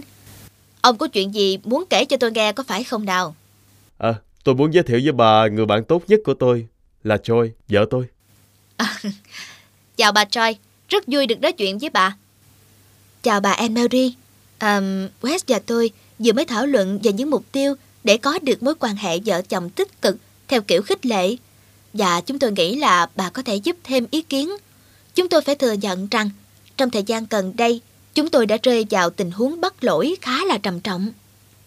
Ồ, chuyện này có thể xảy ra trong bất kỳ mối quan hệ nào. Để tôi kể cho ông bà nghe về một chuyện vừa xảy ra khi vợ chồng tôi đi ăn tối ở một nhà hàng Pháp. Chúng tôi để ý tới hai cặp khác ngồi ở những bàn gần bên. Một cặp rõ ràng là đang yêu nhau thắm thiết. Khi một người nói thì ông bà thử nghĩ coi, người kia sẽ làm gì nào? Lắng nghe, mỉm cười, rồi vỗ nhẹ lên tay của người đang nói. Hoàn toàn tập trung vào đối tượng của mình. Chắc họ ngồi ăn ở đó có tới 2 tiếng rưỡi đồng hồ. Nhưng tôi nghĩ là họ sẽ chẳng than phiền gì đâu, nếu như nhà hàng quên đem thức ăn lên.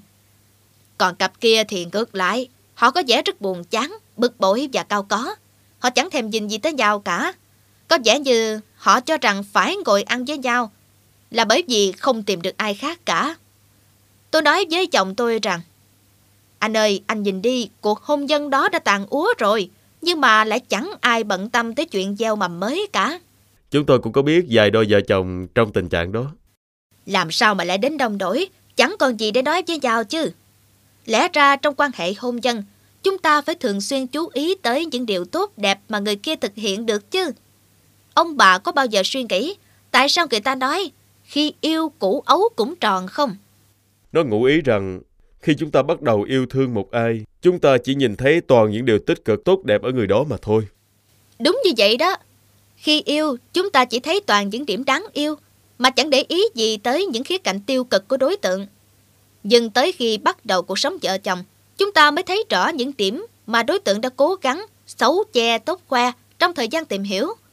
Lúc đó, chính những điểm yếu của đối tượng lại thu hút sự quan tâm của chúng ta nhiều nhất. Ngay cả khi vợ hoặc chồng mình có cố gắng thay đổi đi nữa, thì chúng ta cũng không để ý hay là thừa nhận những tiến bộ đó. Chúng ta bắt đầu la hét, rồi cãi cọ với nhau chỉ vì những chuyện rất là nhỏ nhặt.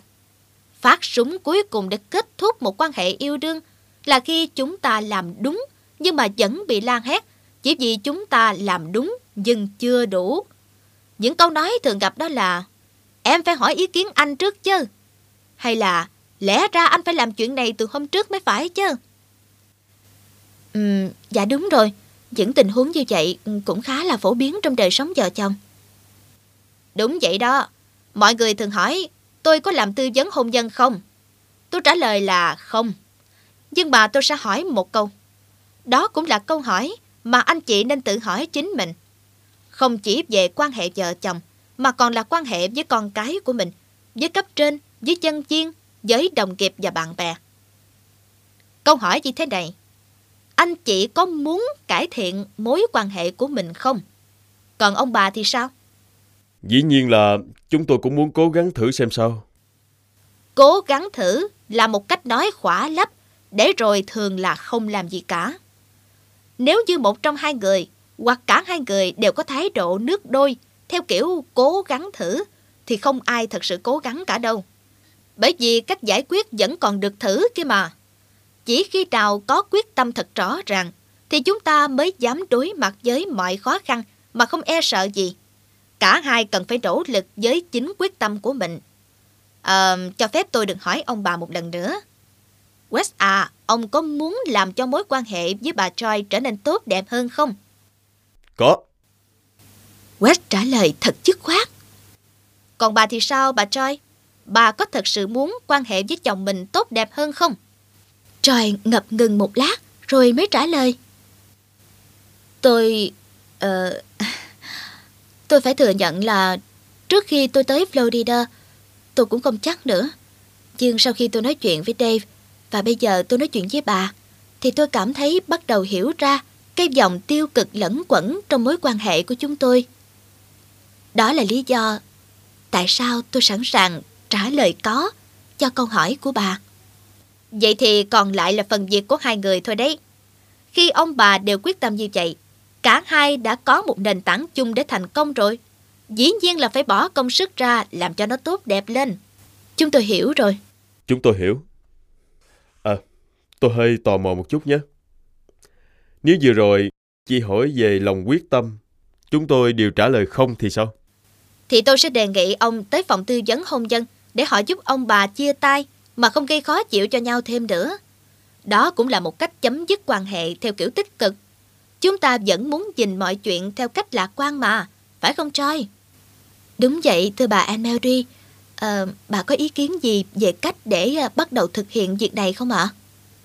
Sao hai người không ngồi lại với nhau và nghĩ tới những khó khăn đã từng gặp phải trong quan hệ của mình, rồi hãy cùng nhau trao đổi và tìm ra phương pháp tích cực để giải quyết?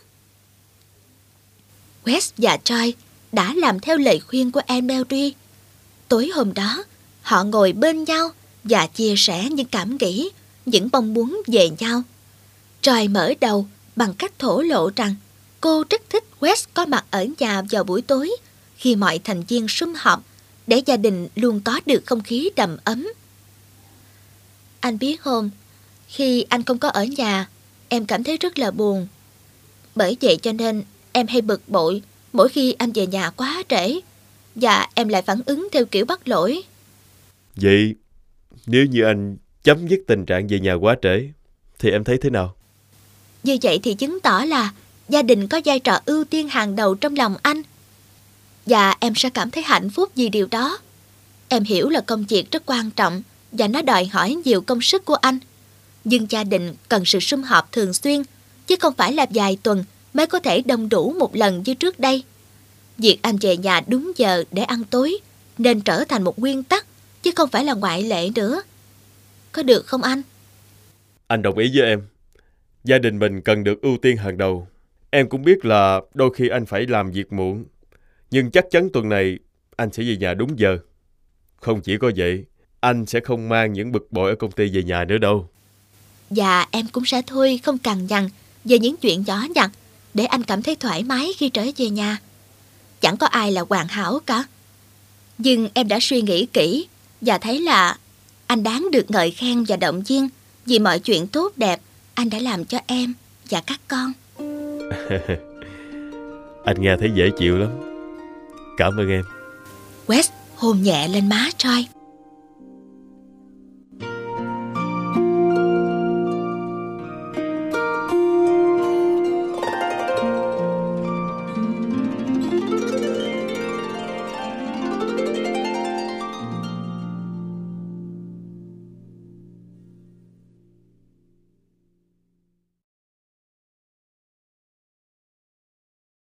Chương 6.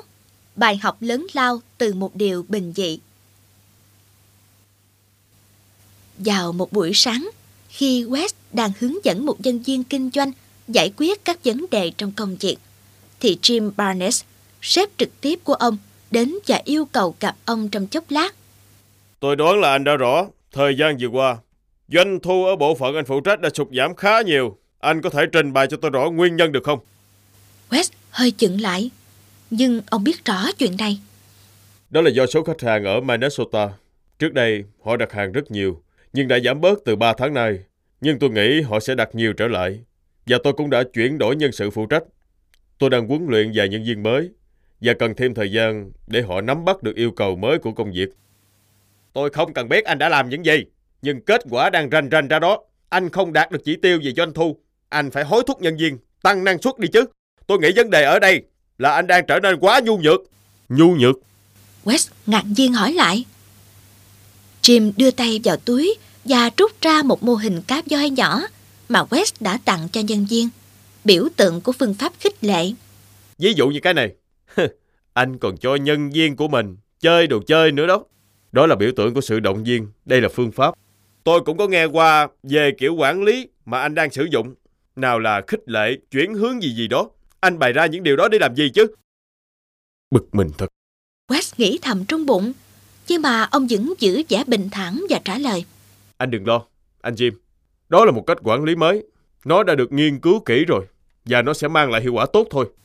Jim đột ngột đứng dậy, đi lại trong phòng, tỏ vẻ bực bội. Đã được nghiên cứu? Nó được dùng để huấn luyện cá voi kia mà.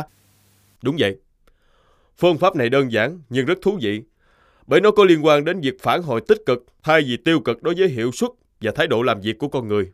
Tôi cũng đã từng nhảy dựng lên khi bắt gặp nhân viên phạm lỗi và xem như chuyện bình thường khi họ làm tốt việc của họ. Nhưng giờ thì ngược lại, tôi cảm thấy gần gũi hơn với nhân viên của mình. Tôi thì lại nghe hoàn toàn buồn cười. Buồn cười là thế nào? Đừng để tôi phải đón mò chi mà. Có ai đến nói gì với anh phải không? Tôi sẽ không nêu đích danh ai cả. Nhưng trong tuần rồi, có tới 2 nhân viên nói rằng anh đang đánh mất vị thế lãnh đạo của mình đó. Thật là lố bịch, Jim à. Chỉ vì tôi cố gắng loại bỏ dần áp lực công việc cho họ thôi.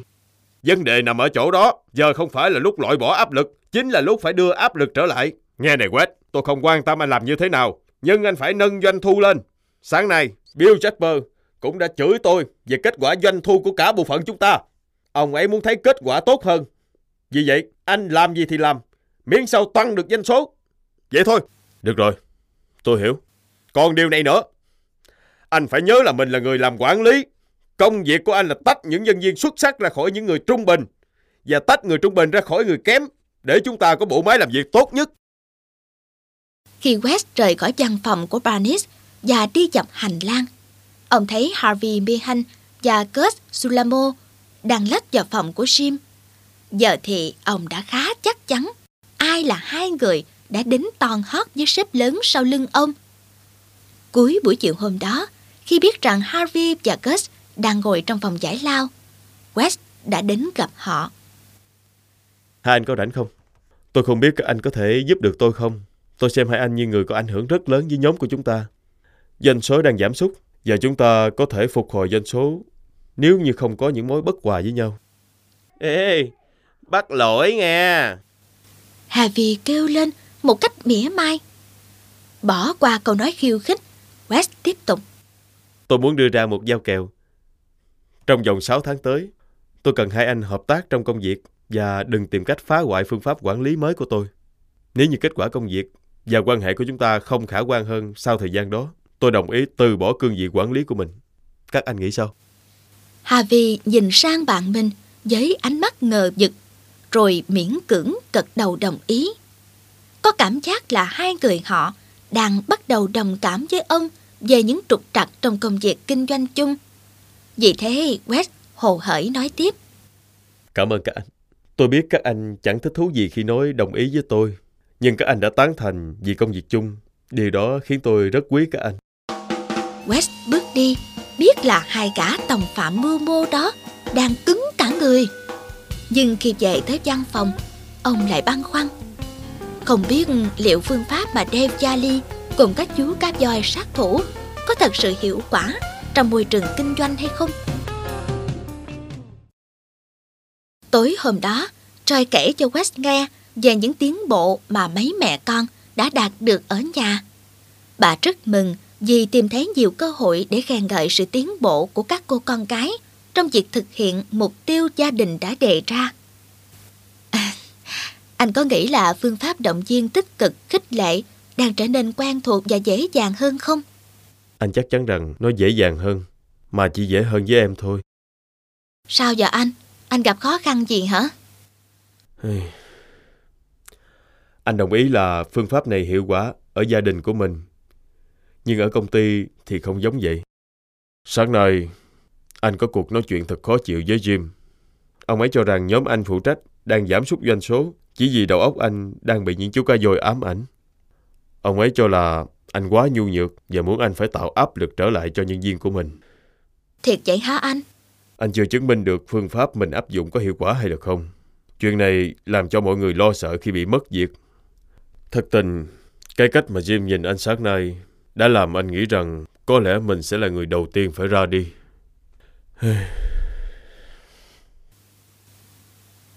Sáng hôm sau, West gọi cho Anne Marie Butler.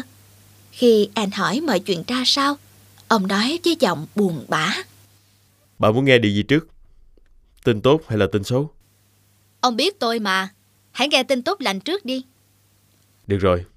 Bắt đầu từ sự cải thiện đáng kể trong mối quan hệ của vợ chồng tôi. Tôi rất mừng là dường như phát hiện việc tốt của người khác đã trở thành thói quen của chúng tôi. Nó luôn là những gì ngạc nhiên nho nhỏ, đặc biệt là khi một trong chúng tôi cất lời khen ngợi người kia trước mặt bọn trẻ. Cụ thể là như thế nào? Vào một bữa tối nọ, Cho bảo với tôi rằng: Anh yêu, cảm ơn anh đã gọi điện báo cho em biết là anh về trễ một chút. Em đã chuẩn bị bữa tối chậm hơn để mọi người có thể chờ anh và cả nhà ăn tối cùng nhau. Em thích như vậy hơn. Ellie liền chen vào: Mẹ ơi, mẹ chưa bao giờ khen ngợi ba như vậy cả. Trôi mới trả lời: Còn đúng đó. Nhưng con có nghĩ là mẹ khen ba bởi vì ba trở nên tốt hơn không nào? Bà có biết là Ellie đã trả lời thế nào không? Con bé nói với mẹ của nó là: Không phải đâu, ba tốt hơn vì mẹ biết khích lệ ba thôi. Có vẻ như hai vợ chồng ông đã trở thành một đôi rất ăn ý trong việc áp dụng phương pháp động viên tích cực. Còn gì nữa nào? Tôi cũng ngạc nhiên vì quan hệ giữa tôi với con bé Ellie cũng có cải thiện.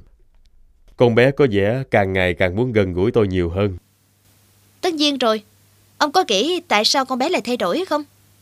Bởi vì Joy và tôi đã áp dụng phương pháp động viên tích cực kiểu khích lệ cho con bé trong thời gian gần đây. Và cả hai con gái của tôi đều xứng đáng được vậy. Tôi nghĩ là có một lý do quan trọng hơn để Ellie thay đổi thái độ đó. Lý do gì vậy? Đó là việc ông đã trở thành một người cha đáng yêu trong mắt các con. West này, theo những gì ông kể, thì tôi thấy là ông đã khác hẳn lần tôi gặp trước đây. Thôi cảm ơn nha. Tôi không muốn mũi của mình nở quá to đâu đó. Nếu như ông luôn chú tâm vào những điều tích cực của người khác, thì một lời khen ngợi nho nhỏ có hại gì đâu nào. Tôi đã gặp nhiều người quản lý rất nghiêm khắc với người khác, bởi vì họ cũng nghiêm khắc với bản thân mình. Những người này luôn cho rằng họ cần phải hoàn thiện bản thân, bởi trong thâm tâm, họ biết mình vẫn chưa tốt như đã mong muốn. Nếu như chúng ta cũng phát hiện ra những việc tốt mình làm được, mọi chuyện trong cuộc sống chúng ta cũng sẽ được cải thiện, đặc biệt là những mối quan hệ giữa con người với nhau. Bởi vì chắc chắn, ai cũng sẽ cảm thấy rất vui khi được ở bên cạnh một người biết quý trọng các mối quan hệ. Có phải đó là bí quyết của bà không? Tôi nghĩ có lẽ là vậy. Cha tôi đã từng dạy tôi rằng, tại sao chúng ta không cười lên để cuộc sống luôn vui vẻ? Cha của bà nói thật là hay. Bây giờ là tin xấu đây, Anne Marie. Nói rồi, West kể cho Anne Marie nghe về cuộc trò chuyện với sếp của ông vào ngày hôm trước, kể cả lời cảnh cáo của Barnes về hiệu suất công việc và việc cần thiết phải đánh giá nhân viên của ông theo biểu đồ doanh số. West cũng kể về chuyện chạm trán với Harvey và Gus. Hãy nói về hai anh chàng mưu mẹo đó trước đã. Lời khuyên của tôi là ông hãy cứ giữ vững quan điểm của mình. Tôi đã rút ra được một điều rằng những kẻ bảo thủ, chống đối và không thích thay đổi chẳng qua là vì họ e dè trong giai đoạn đầu thôi. Nhưng một khi họ đã chấp nhận thì họ sẽ ủng hộ ông. Hãy tin vào những cộng sự xung quanh mình. Phương pháp động viên tích cực khích lệ chắc chắn sẽ thành công. Cảm ơn bà, tôi cũng hy vọng như vậy. Giờ thì chúng ta hãy nói về hệ thống đánh giá hiệu quả làm việc ở công ty của ông đi. Cũng khá rắc rối đó, bởi vì nó buộc nhân viên quản lý như ông phải phân loại nhân viên thành nhóm giỏi, trung bình và yếu kém. Tình huống khó khăn nhất là khi mọi nhân viên đều xuất sắc. Giờ thì phải xếp ai vào nhóm trung bình hay yếu kém đây? Chính cái kiểu đánh giá này làm cho mọi người đấu đá lẫn nhau và quên đi tinh thần hợp tác của nhóm. Tôi đã hỏi một vài nhà quản lý cao cấp rằng ai trong số các vị trong thời điểm đánh giá dám nói rằng hãy tuyển dụng một vài ứng viên yếu kém ở bên ngoài để điền vào khung đánh giá nhân viên yếu kém. Họ đều cười mà không biết trả lời làm sao cả. Ông biết đó, chúng ta chỉ tuyển dụng những người có năng lực hoặc là có tiềm năng. Những người sẽ làm tốt công việc nếu được đào tạo thêm và được động viên khuyến khích. Nói cách khác đi là nếu chúng ta chỉ tuyển dụng người có năng lực thì tại sao lại đánh giá họ thấp sau khi họ đã làm việc với ta? Theo bà thì tôi nên làm gì bây giờ? Sếp của ông đang gây áp lực để tăng doanh số. Tại sao ông không chia sẻ điều này với nhân viên của mình, rằng ông sẽ không áp dụng hệ thống đánh giá cũ nữa? Hãy nói cho họ biết rằng phương pháp động viên tích cực khích lệ sẽ tạo cho mọi người có cơ hội chiến thắng như nhau. Điều này sẽ động viên mọi người cạnh tranh thi đua với chính bản thân họ, cải thiện năng lực của bản thân để hoàn thành mục tiêu của từng người, chứ không phải là đấu đá lẫn nhau. Hãy cho họ thấy rằng cơ hội chiến thắng của người này không hề đồng nghĩa với chuyện thua thiệt của người khác. Làm cách nào mà tôi hứa hẹn như vậy được chứ? Barnett và các sếp cấp trên sẽ không cho phép tôi làm như vậy. Tôi hiểu là ông sẽ bị cô lập. Nhưng nếu ông có niềm tin vào bản thân và thực sự mong muốn điều đó, doanh số của nhóm ông chắc chắn sẽ tăng lên, và điều đó sẽ nói lên tất cả. Đó cũng là những gì mà Barnett và các vị lãnh đạo thật sự quan tâm. Rồi khi đánh giá hiệu suất làm việc của nhân viên mình, ông sẽ không thấy bất kỳ một người nào yếu kém đâu, trừ phi ông xếp việc không phù hợp với năng lực của họ mà thôi. Thật ra thì nếu có ai đó không thể làm việc theo đúng yêu cầu, cho dù họ đã được đào tạo và khuyến khích, thì cũng không nhất thiết phải bị kỷ luật. Họ cần phải được chuyển sang một vị trí nào đó phù hợp hơn để phát huy khả năng của mình. Được rồi, tôi sẽ làm như vậy. Cảm ơn bà. Cuộc sống thật sự đã trở thành một cuộc phiêu lưu kể từ lúc tôi gặp được Dale, Samu và bà đó. West cắt điện thoại rồi ngồi yên lặng, suy ngẫm về những điều bà Anne vừa nói.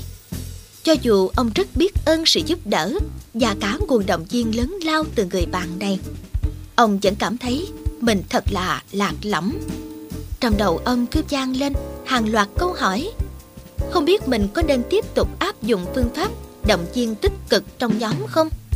Liệu có nguy hiểm cho tương lai sự nghiệp của mình không? Liệu mình có thể thuyết phục được sếp thay đổi hệ thống đánh giá không? Ngay cả khi tất cả nhân viên của mình đều làm việc tốt. Đêm đó, West đã không thể ngủ được. Ông cảm nhận rất rõ rằng dường như tinh thần ông đang bị một tấm màn nặng nề che phủ mà ông chưa có cách nào thoát ra được. Rạng sáng, ông đã thay quần áo và lái xe tới công ty. Đi ngang qua phòng họp, West dừng lại một lát. Tại đây, ông đã giới thiệu cho nhóm của mình về phương pháp động viên khích lệ và giải thích về cách ông dự định áp dụng nó như thế nào. Ông lắc đầu tự hỏi, có phải chuyện này đã là một sự sai lầm hay không? Vừa lúc đó, ông nghe có tiếng chìa khóa mở cửa ngoài. Ai đó cũng tới làm việc rất sớm. Đó là Meredith. Và khi nhìn thấy ông, cô nói, chào sếp, chúc ông một buổi sáng tốt lành.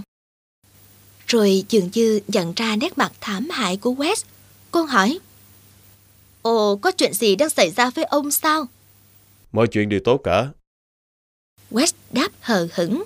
Làm sao ông có thể nói cho cô biết rằng ông tới sớm chỉ vì cả đêm đã không thể ngủ được, và ông không biết phải bắt đầu ngày làm việc mới như thế nào đây?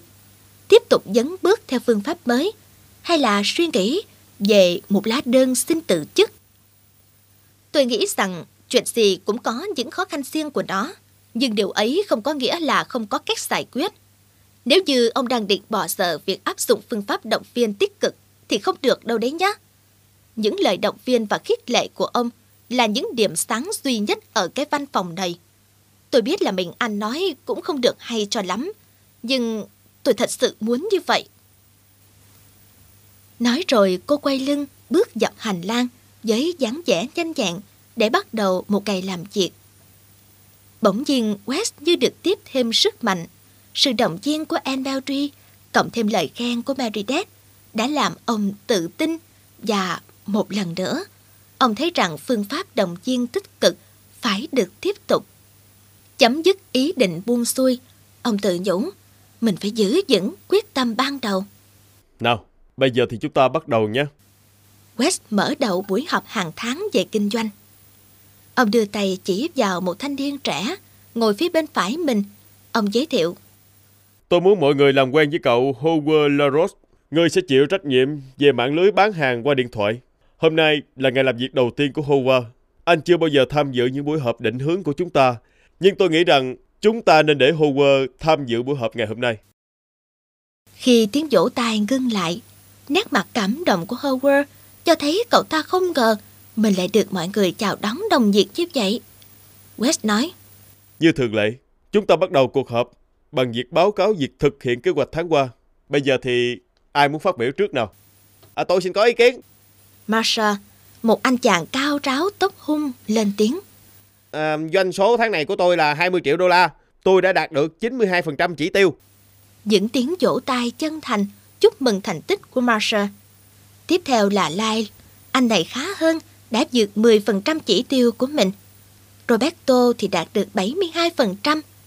Sau khi từng người thông báo kết quả, những tràng vỗ tay lại vang lên chúc mừng. Tiếp theo, West hỏi, có ai còn câu hỏi hay ý kiến gì nữa không? Anh chàng Howard giơ tay lên. Tôi chỉ là một nhân viên mới thôi, nhưng tôi thấy cần hiểu rõ về cách thức họp ở đây. Ở những công ty khác tôi từng làm việc, người ta chỉ chúc mừng những người đã đạt hay là vượt chỉ tiêu thôi. Còn các anh chị có vẻ như là muốn chúc mừng mỗi mức doanh số đạt được. Tôi cho rằng nếu mọi người đều bày tỏ sự hài lòng như vậy, thì e là tinh thần cầu tiến của từng cá nhân sẽ không có cơ hội được phát huy. Ai muốn giải đáp cho thắc mắc của Hoover nào? Một vài cánh tay đưa lên, và West gật đầu nhìn Meredith. Trước đây tình hình ở văn phòng này cũng giống như những gì cậu vừa mô tả. Cho đến thời gian gần đây, chúng tôi áp dụng phương pháp động viên tích cực khích lệ. Phương pháp này giúp cho mọi chuyện đi đúng hướng, bởi vì chúng tôi tập trung vào những khía cạnh tích cực mà không bỏ quên một ai, thậm chí cả những khó khăn mà họ đang gặp phải. Rồi cậu sẽ thấy, ở phần kế tiếp của buổi họp, chúng ta sẽ cùng suy nghĩ tìm ý tưởng để giúp cho từng người tiến bộ. Mỗi người đều có thể đóng góp ý kiến cho cả nhóm. Tôi hiểu rồi. Theo cách này, chúng ta sẽ có được một môi trường làm việc lành mạnh, không có cảnh đấu đá, cạnh tranh nhau giữa các nhóm. Đúng vậy. Phương pháp động viên tích cực khích lệ giúp cho mỗi người chúng ta cạnh tranh với chính bản thân mình, chứ không phải tìm cách loại trừ người khác. Trong những tháng tiếp theo, phương pháp quản lý mới của West đã bắt đầu lan tỏa ra các phòng ban khác trong công ty. Và West đôi khi phải đóng vai trò tư vấn về cách áp dụng. Meredith và vài nhân viên khác đã chuẩn bị cả tài liệu hướng dẫn dựa trên những mẫu chuyện thành công của phương pháp động viên tích cực khích lệ để phục vụ nhu cầu bất kỳ người nào muốn học hỏi. Dần dần những thay đổi tích cực trong ứng xử đã tạo ra bước ngoặt về kinh doanh ở đây. Doanh số của mọi người đều bắt đầu gia tăng. Đối với West, dấu hiệu thật sự của thay đổi này là cái ngày bà Harvey và Gus tìm đến văn phòng của ông khi ông đang chuẩn bị cho buổi họp với Jim Barnes. Ông đang xem xét đánh giá các số liệu và vui mừng nhận thấy doanh thu đang tăng lên thấy rõ. Thì có tiếng gõ cửa. West ngẩng lên và nhìn thấy Harvey và Gus đang chờ ở cửa. Chúng tôi có thể gặp anh vài phút được chứ? Harvey hỏi. Dĩ nhiên rồi. Tôi lúc nào cũng sẵn sàng nói chuyện với các anh mà. West gật đầu và mời hai nhân viên của mình vào văn phòng. Harvey mở lời. Chúng tôi biết là anh đã cố gắng rất nhiều trong cái thời gian qua để xoay chuyển tình thế, ra sức hỗ trợ mọi người. Còn chúng tôi lại đi cản đường. Chúng tôi chỉ đến để nói là chúng tôi sẽ không chống lại anh nữa. Như vậy thật là một tin vui đối với tôi. Để chia sẻ với hai anh, doanh số của chúng ta đang gia tăng. Rất nhiều người, trong đó có cả hai anh, đã làm việc rất xuất sắc. Tôi sắp đi họp với Jim đây, để cho ông ấy xem các báo cáo của chúng ta. Và tôi cũng sẽ kể cho ông ta nghe về tầm quan trọng của việc tập trung vào những khía cạnh tích cực đã ảnh hưởng đến bộ phận của chúng ta ra sao. Không có ai thua cuộc ở đây cả. Và tôi vẫn kiên trì, nhất quyết phản đối việc áp dụng các hệ thống phân loại giỏi, trung bình và yếu kém đó cho nhân viên. Được. Vì vậy mà chúng tôi cũng muốn giúp anh. Gus thêm vào. Phản ứng nhiệt tình của Harvey và Gus đã gợi thêm một ý tưởng với West. Vậy tại sao chúng ta không cùng đi gặp Jim đi? Chắc chắn Jim sẽ bị thuyết phục vì kết quả công việc và thái độ hợp tác của chúng ta đó. Và đúng như vậy, Barnes đã không thể nào chối cãi được hiệu suất làm việc ở bộ phận của West cũng như sự ủng hộ của Harvey và Gus. Buổi họp chấm dứt với lời hứa của Barnes là sẽ trình cho cấp trên ý kiến về phương pháp đánh giá hiệu suất công việc đang được West sử dụng. West nhớ mãi nụ cười trên gương mặt của sếp mình khi Barnes nói với ông: Giỏi lắm West, anh thật là đáng khen đó nha.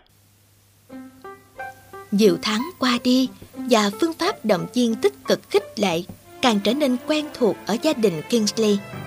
Ngoài việc cải thiện được quan hệ trong gia đình, West và Troy bắt đầu nhận thấy nhiều lợi ích khác mà phương pháp này mang lại. Bạn bè của Meb và Ellie tới nhà chơi thường xuyên hơn, và các cô bé cậu bé ấy cũng bị thu hút bởi không khí và cách thức đối xử trong gia đình West. Vào dịp cuối tuần, Troy được bọn trẻ yêu cầu đệm đàn cho chúng hát. Chị vốn là một người yêu âm nhạc và chơi piano khá tốt. Đôi lúc nhà cửa cũng hơi bị bề bộn trong những lần Ellie và Meb tụ họp bạn bè. Nhưng sau đó bọn trẻ đã tự giác chia nhau dọn dẹp ngăn nắp đâu vào đấy. West và Troy cũng mừng là nhờ đó mà họ đã có thể hiểu rõ việc kết bạn của con cái mình cũng như mối quan hệ tốt đẹp với các bậc phụ huynh của lũ trẻ hàng xóm. Bạn của Ellie đều nhận thấy rằng West và Troy luôn lắng nghe chúng. Một vài đứa còn thổ lộ tâm sự với vợ chồng West và xin lời khuyên về những việc mà chúng không kể với cha mẹ chúng. Ngôi nhà của West thật sự là một nơi tiếp đón bạn bè của họ cũng như bạn bè của hai cô con gái. Mỗi khi Troy và West nói chuyện với nhau về những chuyển biến tích cực trong cuộc sống. Họ thường đùa rằng không biết người khác sẽ nghĩ gì nếu biết rằng mọi chuyện tốt đẹp như thế này đều nhờ vào những chú cá voi.